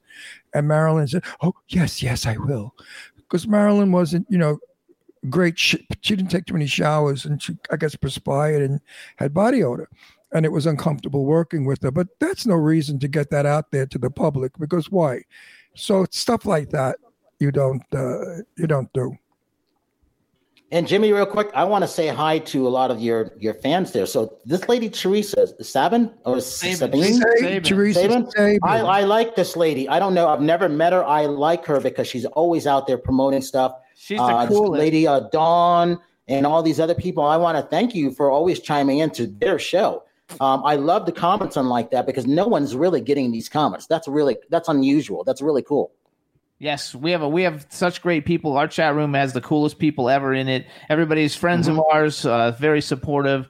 Uh, we've talked with many of them, and, and they're really, really great. And and it's the same people who come every week, and they also promote and, and follow us in all our social media and Well, stuff. They're really look at B. phenomenal. Claudio. Who beats Yeah, B. B. Claudio? Claudia's Nobody. Teresa Yeah, she's pretty cool too. She started a fan club for us in Germany.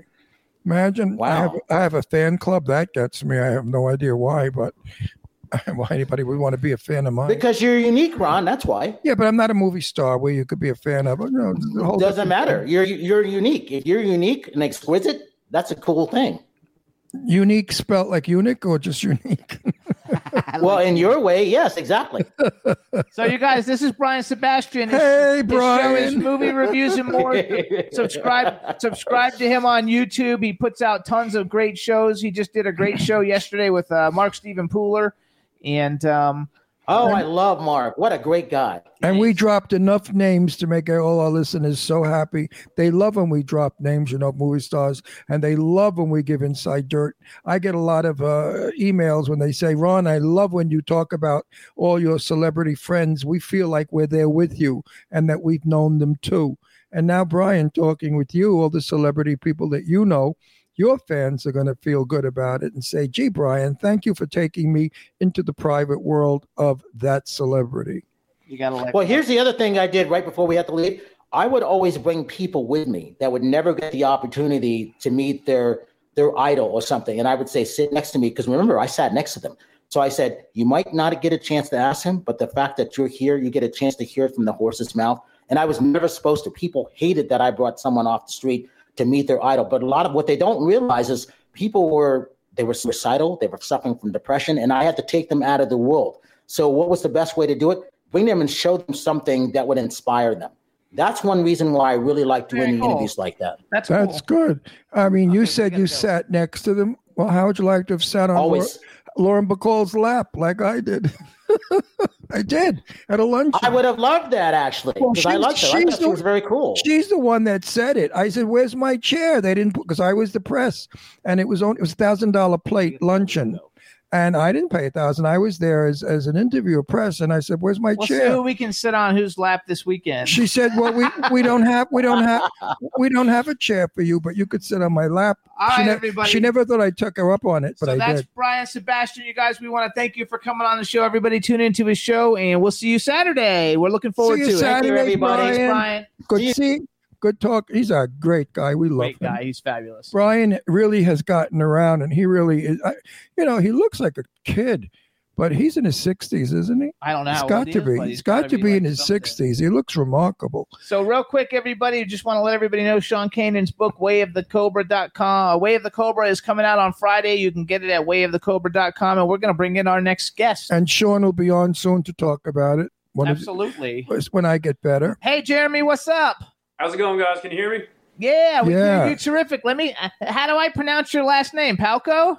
Palko nailed it. Yeah. Hey, we got it. All right, all right, everybody. Now we want to welcome to the Jimmy Star Show with Ron Russell, actor and artist extraordinaire Jeremy Palko. Hello and welcome to the show. Hey, thanks for having me.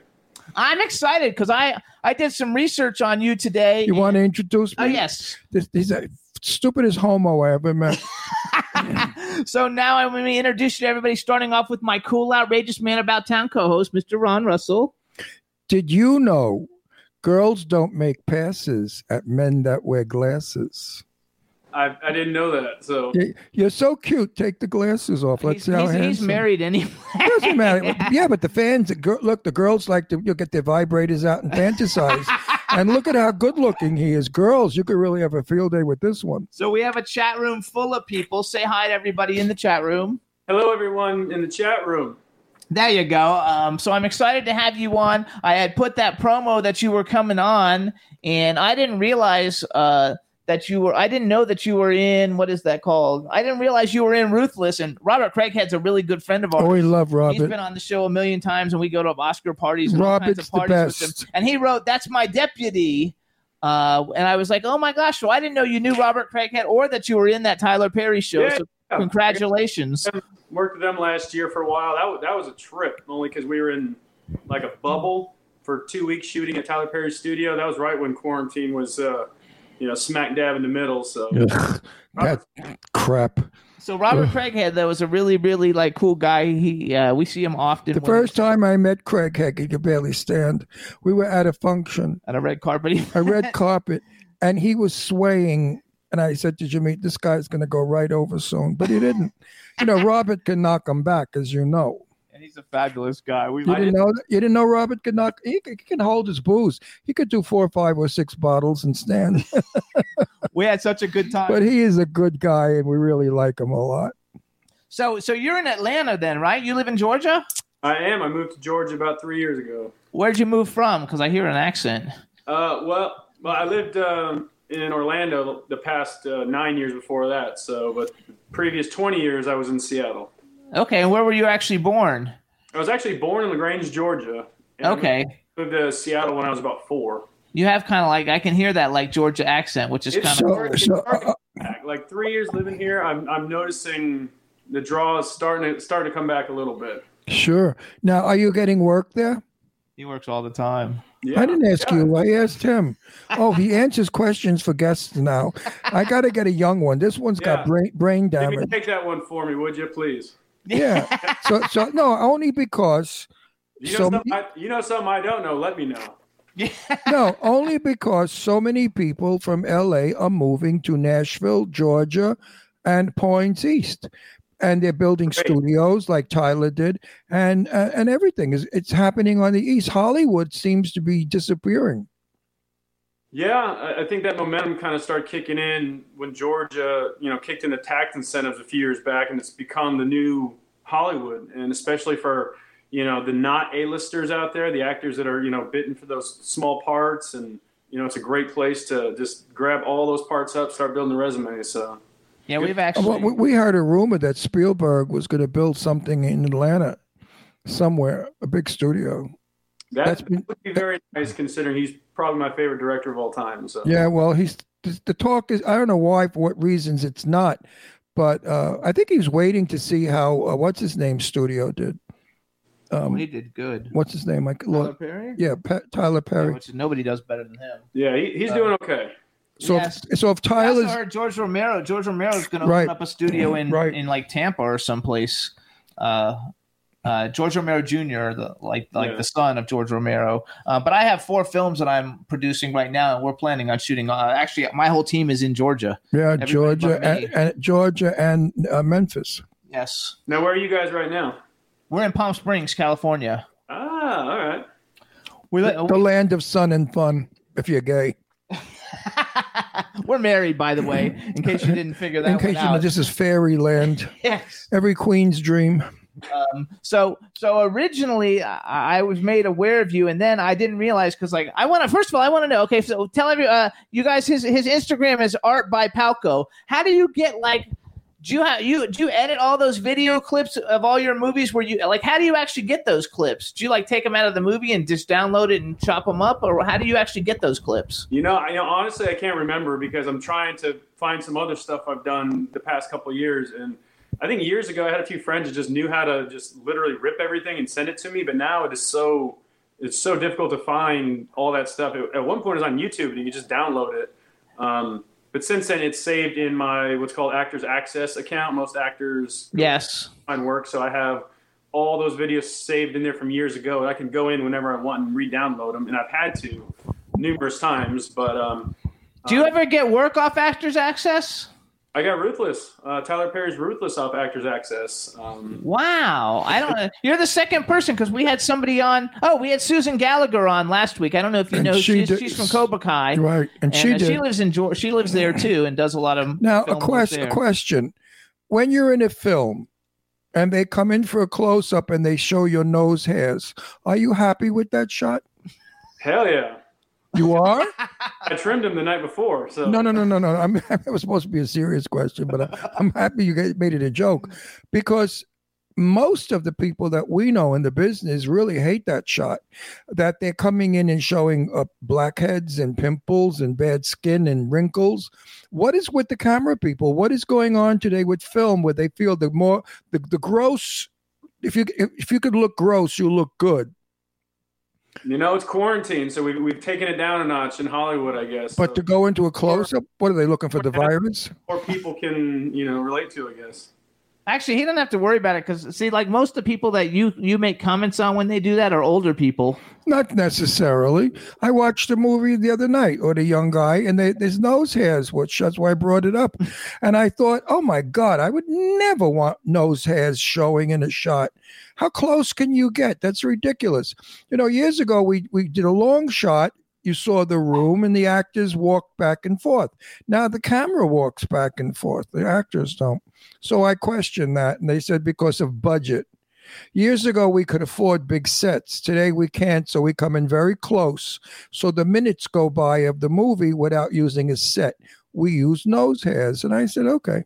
Hang on, we hang on, hang on. We have to go. I have two things I need you to do. First of all, we I need you to say hi to Teresa Sabin. She's in Florida, I and been and then, and B Claudia. She's in Germany. They're both talking about how fabulous your artwork is in the chat room, and there's a ton of people in the chat room. Oh, Where's his, I didn't see his artwork. Where's his artwork? We don't. Oh, probably behind him How did they? How, how did they know you have artwork? because his his his tw- his uh, Instagram. Because everybody they look up every guest coming on, and his Instagram Nosy is, bitches aren't his, his his Instagram is art by Palko, and uh, when you go, to Instagram because my Instagram like a few months back got hacked. So it used to be Jeremy Palko, and then I just picked art by Palko because I started painting. So um, and it's been a process trying to get you know now you're Italian, Right. right? what's that? You're Italian. I am not Italian. No, my Your my, name is your name is Italian, my father's side comes from uh, way back when Poland and Ireland. So but you have an Italian last name. Uh, it's actually Palkowitz is my real. Oh, okay. So you got Ah. rid of the wits, Palko. Okay. so hold on, people in the chat room. No, because because and I had to pick a, a Hollywood name, and so Palko. I thought I thought you were Italian because most Italian men are handsome and they paint. Ma- Maybe I am. I don't know. I got some, you know. Of course, you're somewhere there's Italian, of course. So hang on, because people in the chat room who aren't familiar with who you are, I'm going to do some bragging real quick, and then we're going to talk about some of these things. So you guys have seen Jeremy in Ruthless. That's the Tyler Perry show. He's in a bunch of episodes. He was in Pitch Perfect three, Never Back Down, and Never Back Down two. Which that's how I. That's Never Back Down. The first one is one of my favorite like action like fight movies. It's Yeah, so that awesome. My very first movie, yeah. Oh my God, you did so good in that because you're the one who got Sean Paris all Faris all pissed off. He was in he was in a bunch of uh, episodes of The Walking Dead. You guys, he played Andy.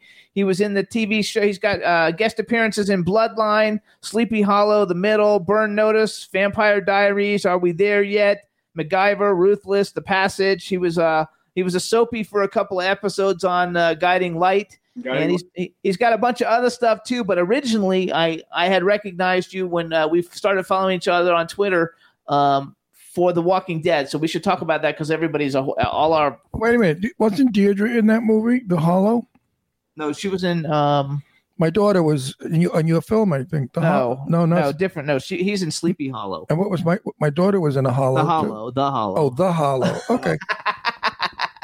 So so tell us a little bit about Walking Dead. I mean, when you were in it, what season were you in? Uh, my character came in around season six, towards the end. It was the introduction to the, the Hilltop community. Um, uh, Jesus was a prominent figure in that community, so I got to come on with, with his character, and then we kind of um, we, we took on the new the new guys. We got into a fight with them, and then we wound up being friends with them. And then through season seven and through uh, middle of season eight, and he met his demise during one of the major wars, uh, where Negan and his uh, saviors came in. So. Yeah, we're really good friends, or I, I I'm really good friends with. nothing to anyone unless you've seen The Walking Dead. So Oh, but our, our chat room, they've all seen The Walking Dead, and we're really good friends with Xander Berkeley. Um, uh, he's he's a really good friend of mine. I talk to him all the time, and um, uh, so so how did you get that? First of all, what was that like being? Because at that time, you know, I don't know if The Walking Dead is still as popular. It probably actually is, but like when you were in it, it was like the most popular show on television. I Um, remember it being pretty um, pretty fanatical at the time because I was actually at a, a soccer game, the Orlando City game, and uh, they were playing Atlanta, and they dropped uh, like one of those kabuki drops with a big banner, and it was of Negan, you know, like hitting one of the soccer players over the head, and I thought, wow, that's pretty cool. I'm in there. um, but getting, getting that audition auditions, I should say, was you know quite a quite a long length of time. Um, I, I had read for season one, season probably three, four, five, whatever, you know. And over a course of time, I guess they finally just ran out of actors, and so they're like, you know? Well, Any they- way you can get they, it. they wanted me to star in that series. You know, I they wanted me as a star zombie. But then the producers said it would be such a sin to cover Ron's magnificent face with ugly makeup, so I didn't get the part. I, I wouldn't want to do that makeup either, so I understand. I think though that like because I, I think there's certain series in the last like 10 or 15 years that are so iconic that if you have it on your resume it's such a, a resume builder and, and this one for you is definitely a huge resume builder you know maybe if you were in sons of anarchy or what's the one where the guy like That's created Sons of Anarchy, so oh yeah that's a great one and what's the other one that got all the awards Were uh oh Bryan Cranston oh, Breaking Bad, yeah. Breaking Bad. I mean, those are like the three biggest probably TV shows of the last ten or fifteen years, and uh, so to have a part, you know, more than one, more than a cameo, uh, I think is super cool. Uh, and so, how was it working on the set there? Was that a cool? Was it a cool set to be on? Oh, oh, you know, the, the best set I've, I've ever, you know, had the pleasure of working on. And I remember, you know, when I got cast, I hadn't really, I hadn't really seen the show. I'd seen like uh, the first couple episodes, but when I got cast, you know, they're already well into season five. So I had sat down for an entire, I think it was four days, and I watched the entire, you know, five seasons. So when I got to set, it was really just like a slap in the face of reality. I mean, all these characters I've been watching for the last week, I was now standing in front of. So, and uh, you know, I got really lucky in the fact that, like, as an actor, all my scenes were with, you know, the, the stars of the, The show. stars. Yep. My first day, you know, I was toe to toe with Andrew Lincoln, and I remember I completely just fucked up my first line, and um, you know, I kind of got nervous, but um, you know, the set is so kind of light-hearted, you know, for as serious as it is, it wasn't it wasn't hard to kind of just regroup, and um, once that first kind of take was done, it, it really became just fun. Uh, I like, love that. Shooting in the backyard with like friends. I mean, no cell phone, n- nothing worked anyways. We were so far out in the middle of nowhere. Um, but When was- you when when you act, do you ever forget that you're acting? I mean, I, I would hope that's the point, but you know, sometimes it's really hard. Because I do. When I work, I really forget that there's cameras and people around, and I really think that I guess I must be a schizo wacko because I really think that this is happening and that I'm the character. No, it means you're an actor. I mean, I. I Yeah, but I, did you know the cameras and lights are and the people are around? I don't. I'm, I'm not aware of it. Somehow my mind gets rid of it, and it's just me and the person I'm working with. Do you have the same thing? that's what I, you know. It took me a long while to get to that point, but I mean, you know, thankfully that's where I'm at in my career now. Is I can I can do that because it is a job and um, a little trick. I, I don't wear my contacts anymore, so everything's just kind of a smidge of a blur. Right. It's not like dangerous. I can't not see, but it's enough to kind of forget the cameras are there. And Yeah, but I, I really after they after they get it when they can it, I think to myself, we did it already. like maybe it's the age, I don't know, but really, I say we did it, we got it. It's like a, a, a dream sequence. A lot of actors I've interviewed said that uh, that they really didn't know they were in the studio. They thought they were in the room with the people that they were working with were real. Did you hear that? Because I read something like two weeks ago, I think in Deadline or someplace, but that Norman Reedus is getting paid twenty million dollars for the this next season Whew. of Walking Oh. Dead. And he's the highest. It'll be the highest. They highest. offered me twenty five, highest, and I highest turned them paid down. television actor in history. Uh, um, yeah, like nobody's ever made that much for one season. Well, of they a offered show. me more, and I turned them Yeah. down. I said, "I can't. I have things to do."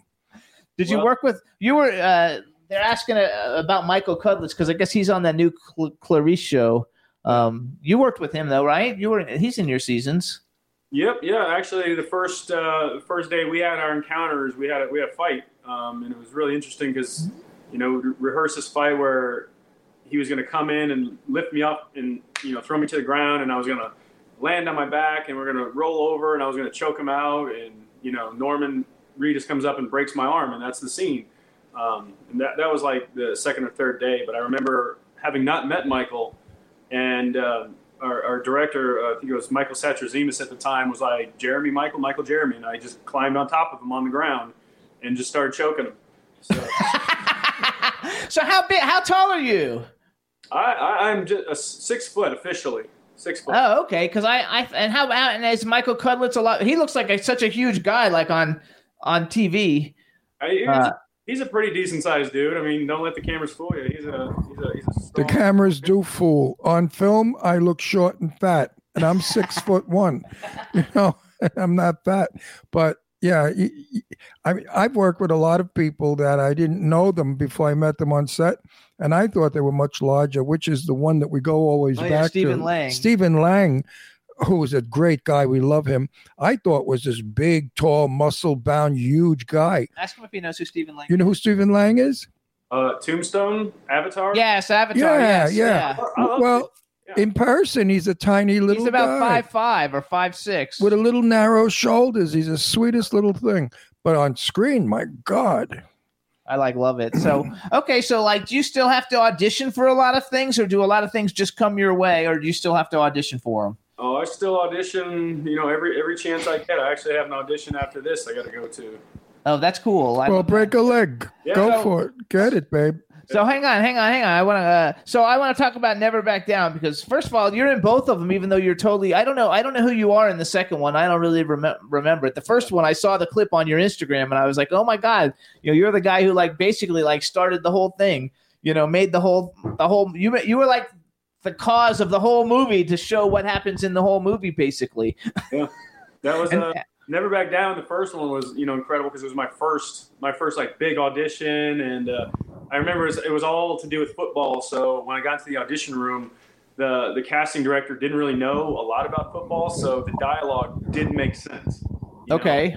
it like it was like a huddle and the quarterback was talking to like the linebacker and it, it just didn't make sense and so i kind of helped her figure it out and ultimately i got called the next day and i had to actually go run football plays um, with the actors and some of the uh, stunt guys um, but i got that part and then when um, never back down 2 came around i actually drove all the way to new orleans from orlando for the callback when i walked in i was thinking i hope they don't recognize me from the first one because I might not get this part. And uh, I think his name's Craig Baumgarten was the producer, and he he's like, "Welcome back."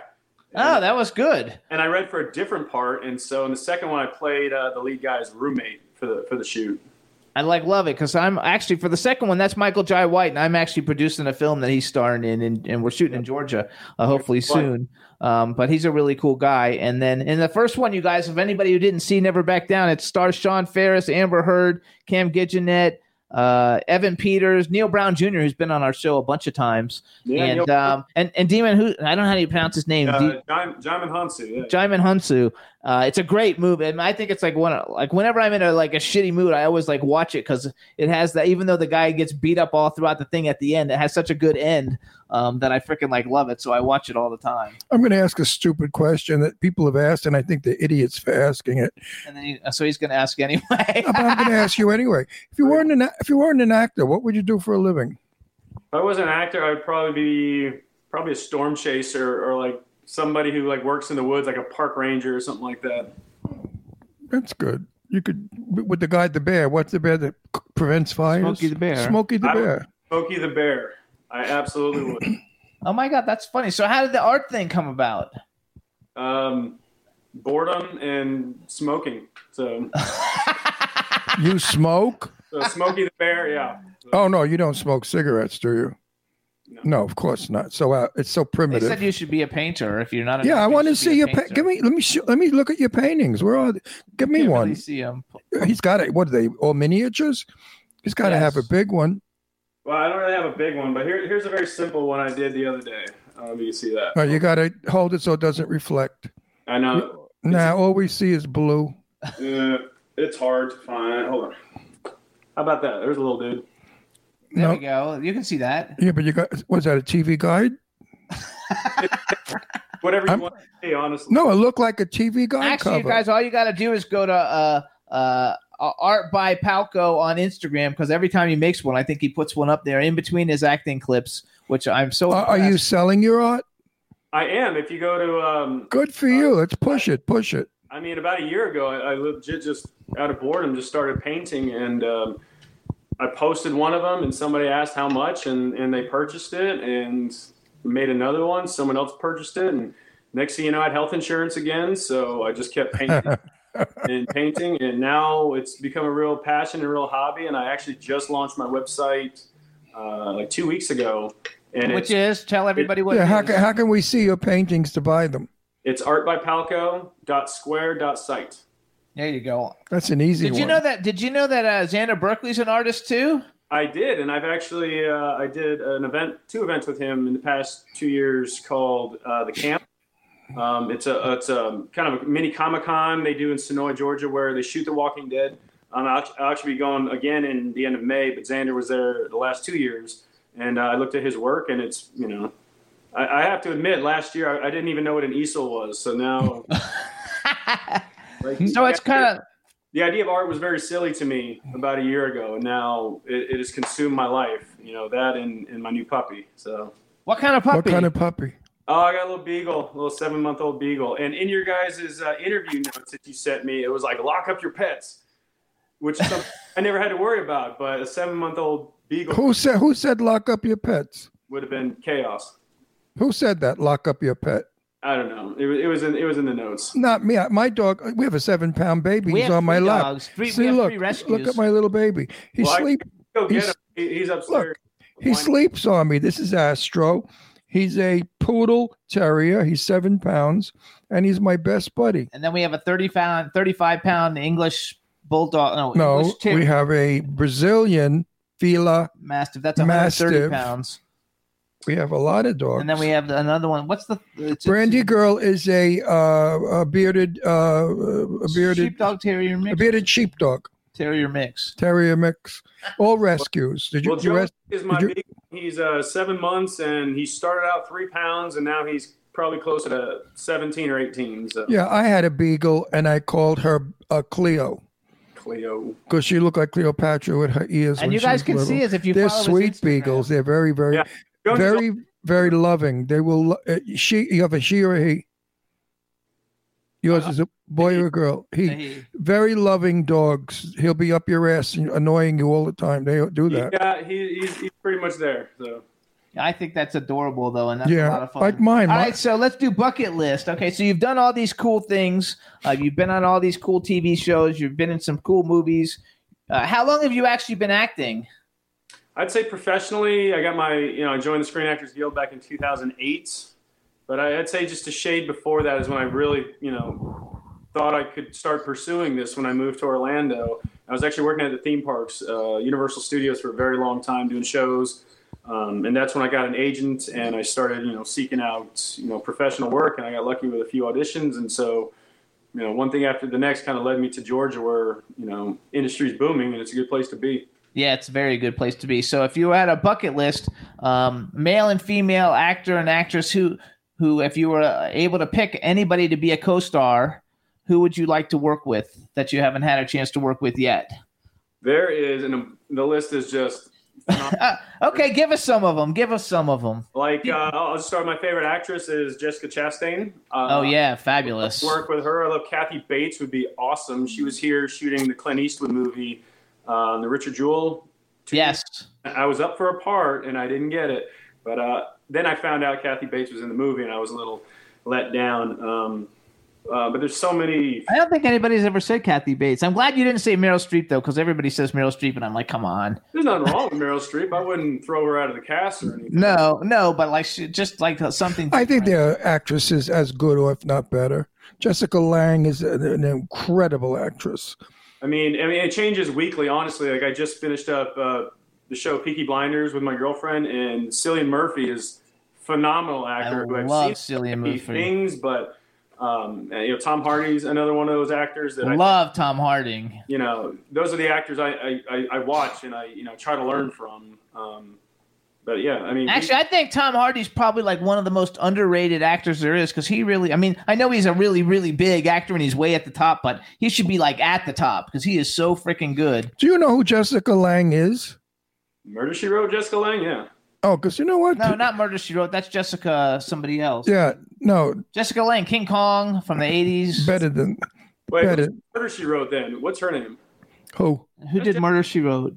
Murder, who did Angela that? Lansbury. Angela Lansbury. Oh wow, I, I was way off. Sorry, sorry, mom. No, Jessica Lange is Jessica Lange Sorry, was in Grandma. American American Horror Story. She was in a bunch of no a, American mil, a, a million movies uh, far far better than Yeah, that. American. No, Horror- I asked it because a lot of young people. I- I'm starting to find now that you know years ago, if I mentioned stars from the 40s or the 50s, they didn't know who they are. Now, if I mention stars from the 70s and 80s, nobody knows who they are. And I'm a little pissed off about that because in Europe, an opera can be 300 years old and the young people watch it. They know every opera singer from Ezio Pinza to Mario Lanza, hundreds of years. In this country, you're so disposable. You're hot for a month and then you're forgotten. And I think that's terrible. And I think America should start to educate and learn that film is history. Ask him if he knows Barbra Streisand. Do you know Barbra Streisand? Yes, I know who Barbra Streisand. No, I did a lecture in a college and there was a dummy in front of me and I'm talking about Jane Russell. He didn't have a clue who she was.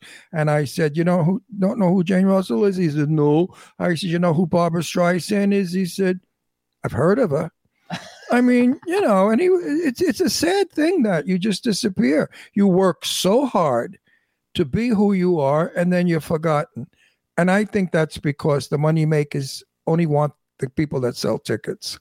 Yeah, I mean it's it's a sad reality. I know I've, I've had this conversation with casting directors at one point where they would take you know Paris Hilton over Meryl Streep because somebody has more Twitter followers. You know, Abs- oh, that makes me totally I, nauseous. it's so Yeah. nauseating. It really that is makes, nauseating. well, I'm I'm doing a movie right now, probably with Lainie Kazan, and we're get, we're up for funding, and they want to know who the big stars are because they won't fund you unless you have major names. Mm-hmm. Even if they do two lines in the movie, you know, you fake the people out. You say uh, Robert Redford's in my movie. He does one line, and that's it. Actually, Robert. and that's where all the money goes too. Yeah, you pay you pay him a million bucks for one line, And everyone's sleeping on the couch for six weeks. right? To fool the, to fool the people, to fool the people to come in and watch. Done that. So So okay, so hold on. The other part of my bucket list question is: if you could have ever been in any movie that's ever been made in history, what movie would you have liked to been in?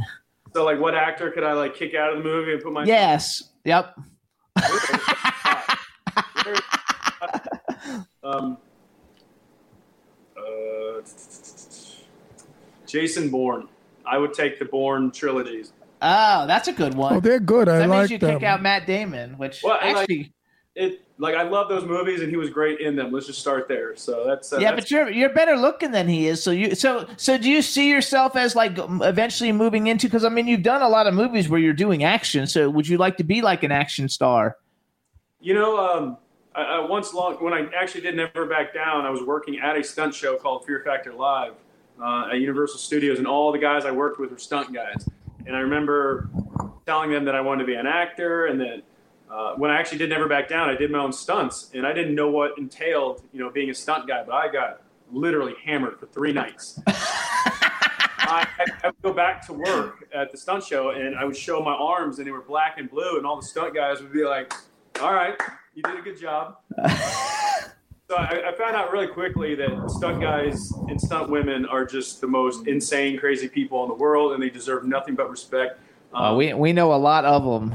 but having Many, many of them. the claim to want to do both is fine, but you are taking food off someone's table. So if somebody wants to be my stunt person, by all means. Um, but it is fun to you know kind of run and gun and uh, you know like on The Walking Dead, we got to go to like weapons training and stuff, and that was all you know. Like Ron's favorite action. Ron's favorite action guy is Jason Statham. Like he loves Jason. He's Statham. fabulous. I I love the way he beats the shit out of twelve people at the same time. I think that is so incredible. I would lo- if I were young, I would love to be in a movie doing that, beating all those people up. But uh, yeah, Jason is is a terrific. Um, whatever he is that he does, he does it well. Jason's actually though. I think that the Bourne movies are really good. Yeah, I like They, those they were, movies. they were good movies, so that was a good pick, and nobody's Mhm. ever said that usually. Um, I don't think at least uh, nobody's really ever said that. So, what are some of your favorite movies? Like, what kind of movies? If you were sitting around with your girlfriend, do- what kind of movies do you guys like to watch? You know, you know funny enough, um, during quarantine last year, my roommate and I, who, who uh, moved out, we had this debate on the best movies of all time because we watched something on YouTube, and so we spent a good two weeks making a list from our our personal favorite top 100 movies, and it was a debate that lasted a very long time. And so I actually have physical documentation of my top 100 movies, and I believe my top five, my top five are Jaws. Uh huh. Um, That's a good one. just because it's like the first movie, my first swear word, Great, great movie. Great movie. mom, you Great. son bitch, and my mom made me watch it when I was five, and I'm still, you know, can't Five. go You were five with late, Jaws. not think of that or an ocean, but um, all the Indiana Jones movies, uh, and one of my dark horses is Ex Machina. Have you ever seen that? Oh, I haven't seen it, but I heard it's really Uh, good. With Domhnall Gleeson, um, Oscar Isaac. It's about the Ava the robot, and it's really like a mind twisting bend of a movie. So I like those deep thinking. That's on. We just saw that. Uh, it's on Tubi or someplace for Yeah. free, so we should watch. But that. why don't you? Why don't you tell the real truth? Come on, spill it. That your favorite movies you watch are the movies I'm in. Did you ever see any of my films? They're classics. I'm sure. I was up. I was up. I was up for the Oscar in every film I was in. So was my film. My film was Clown Fear, which was a winner. Oh yeah, that was. But the better one that was really terrific was that was that other dog? Croker. Croak, Croker, Croker. Why it didn't get an Academy Award, I'll never know. And then, of course, I'm in really good movies now. I'm in, uh, There's Clown Motel 2 coming out this summer. right? and I'm in. I don't know what the hell I'm in. I don't know. I don't even remember the names. Do you ever have you been in any horror movies? Wait, have you ever been in a movie that you really don't want to talk about?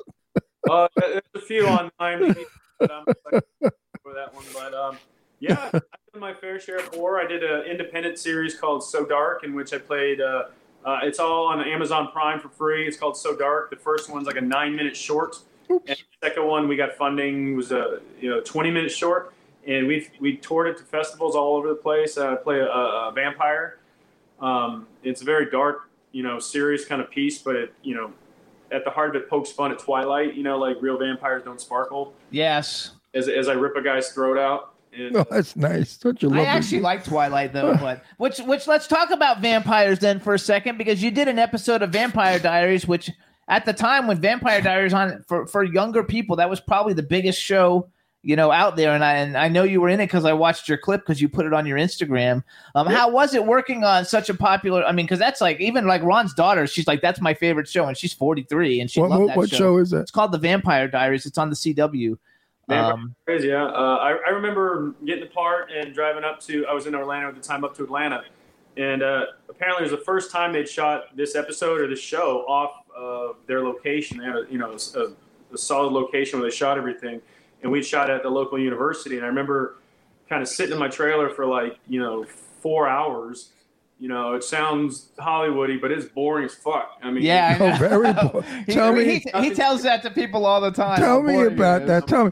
I love when they you shoot the shot and they can it, and then they come back ten minutes later. They say, "Well, you know, the sound went off, so we have to reshoot it." Well, he's Yeah. on a real set. Though. And then and then and then you have to wait like seven weeks for them to set up again to shoot it over.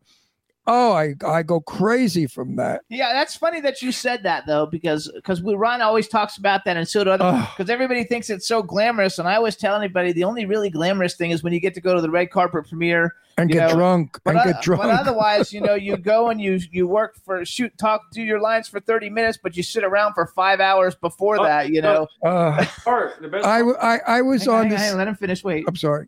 Yeah, the best part is I was sitting in this trailer for four hours, and finally, I'm like, I, I- I'm just gonna go to set because I was so bored. I get out of my trailer, and because we had shot off location, there was across the street behind a police barricade, probably about three thousand screaming people.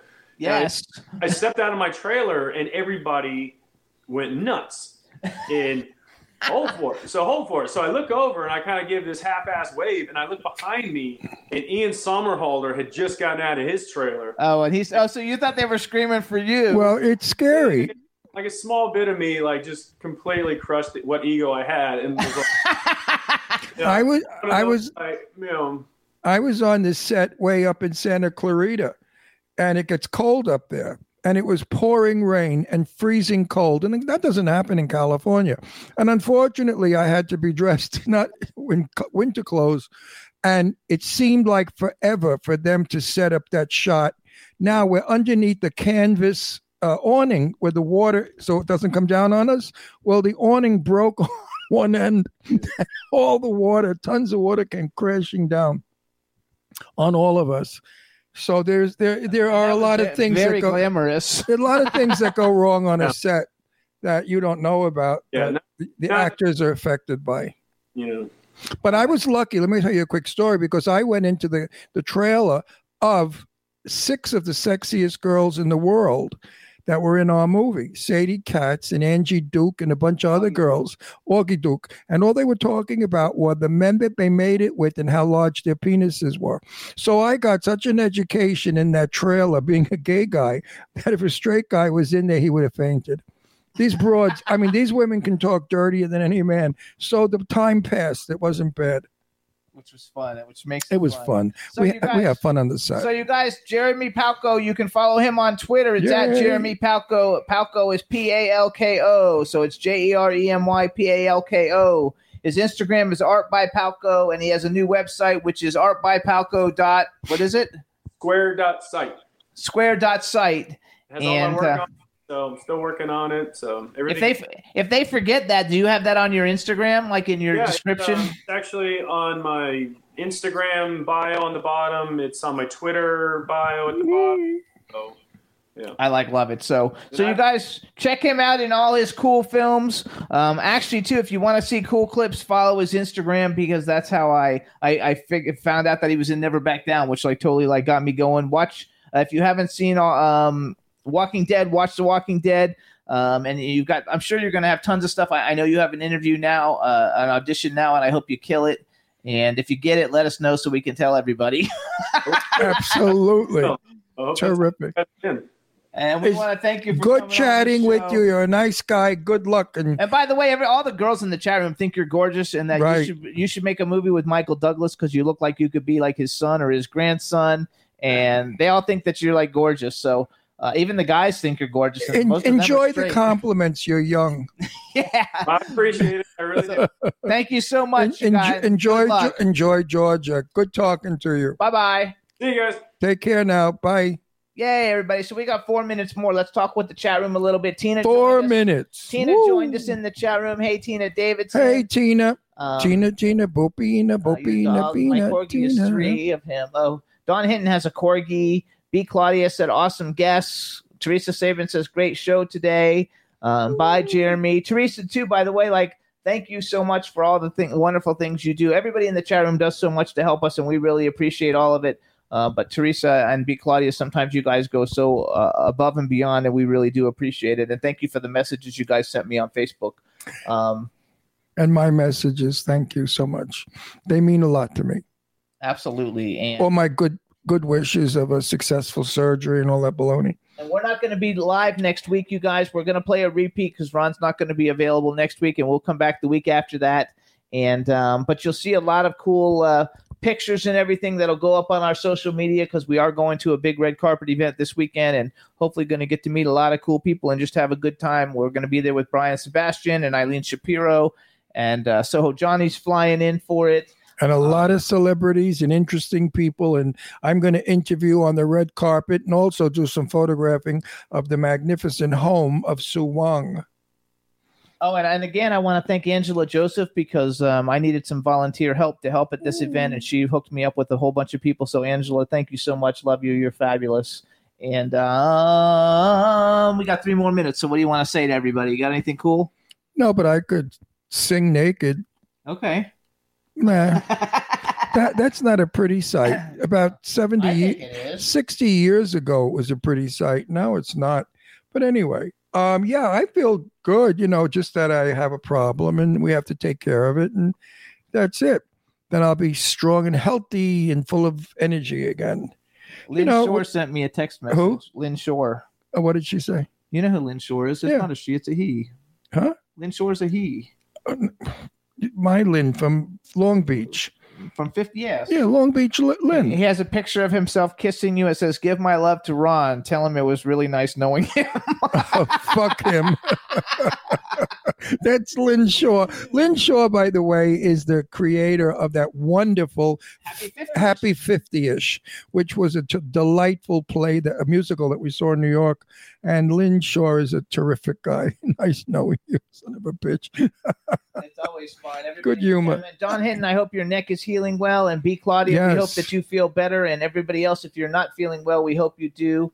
And Lainie Kazan is going to be in his film. Yes, B. Claudia. Well, we don't know for sure. We haven't gotten her letter of commitment, but so far, yes. Looking good. But you know, we have to talk. Uh, Oh, I should say too, you guys can listen to the Jimmy Star Show with Ron Russell. You guys, we're live on W4CY Radio from uh, 12 to 2 p.m. Pacific time, 3 to 5 p.m. Eastern time. You can also hear us on K4HD Radio in LA, Jackalope Radio, iHeartRadio, Stitcher, Audio Boom, Podomatic, SoundCloud, Apple Podcast, Spreaker, Amazon Podcast, Podbean, Spotify, Pandora, and YouTube. And on the 25th of this month, uh, they're going to have the Snobby Awards. We're up for three awards, so hopefully we'll win one of them.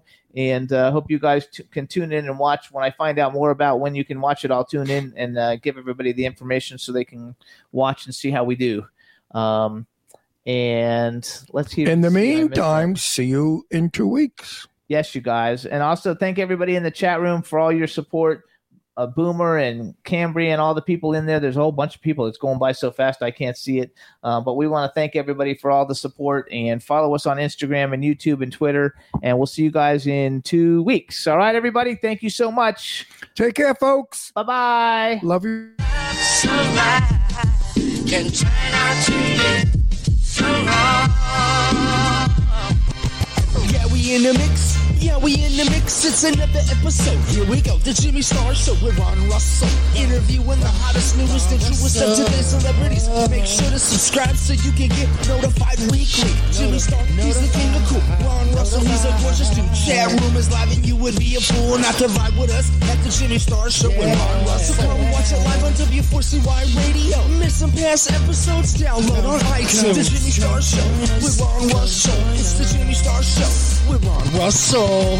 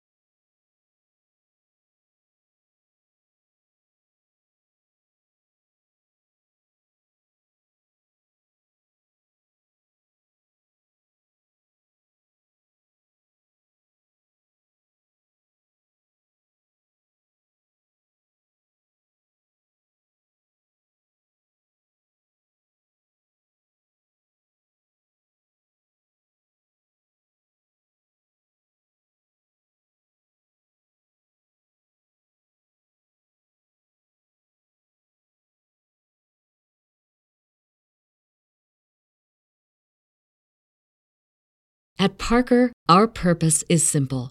We want to make the world a better place by working more efficiently, by using more sustainable practices, by developing better technologies. We keep moving forward. With each new idea, innovation, and partnership, we're one step closer to fulfilling our purpose every single day. To find out more, visit parker.com/purpose. Parker, engineering your success.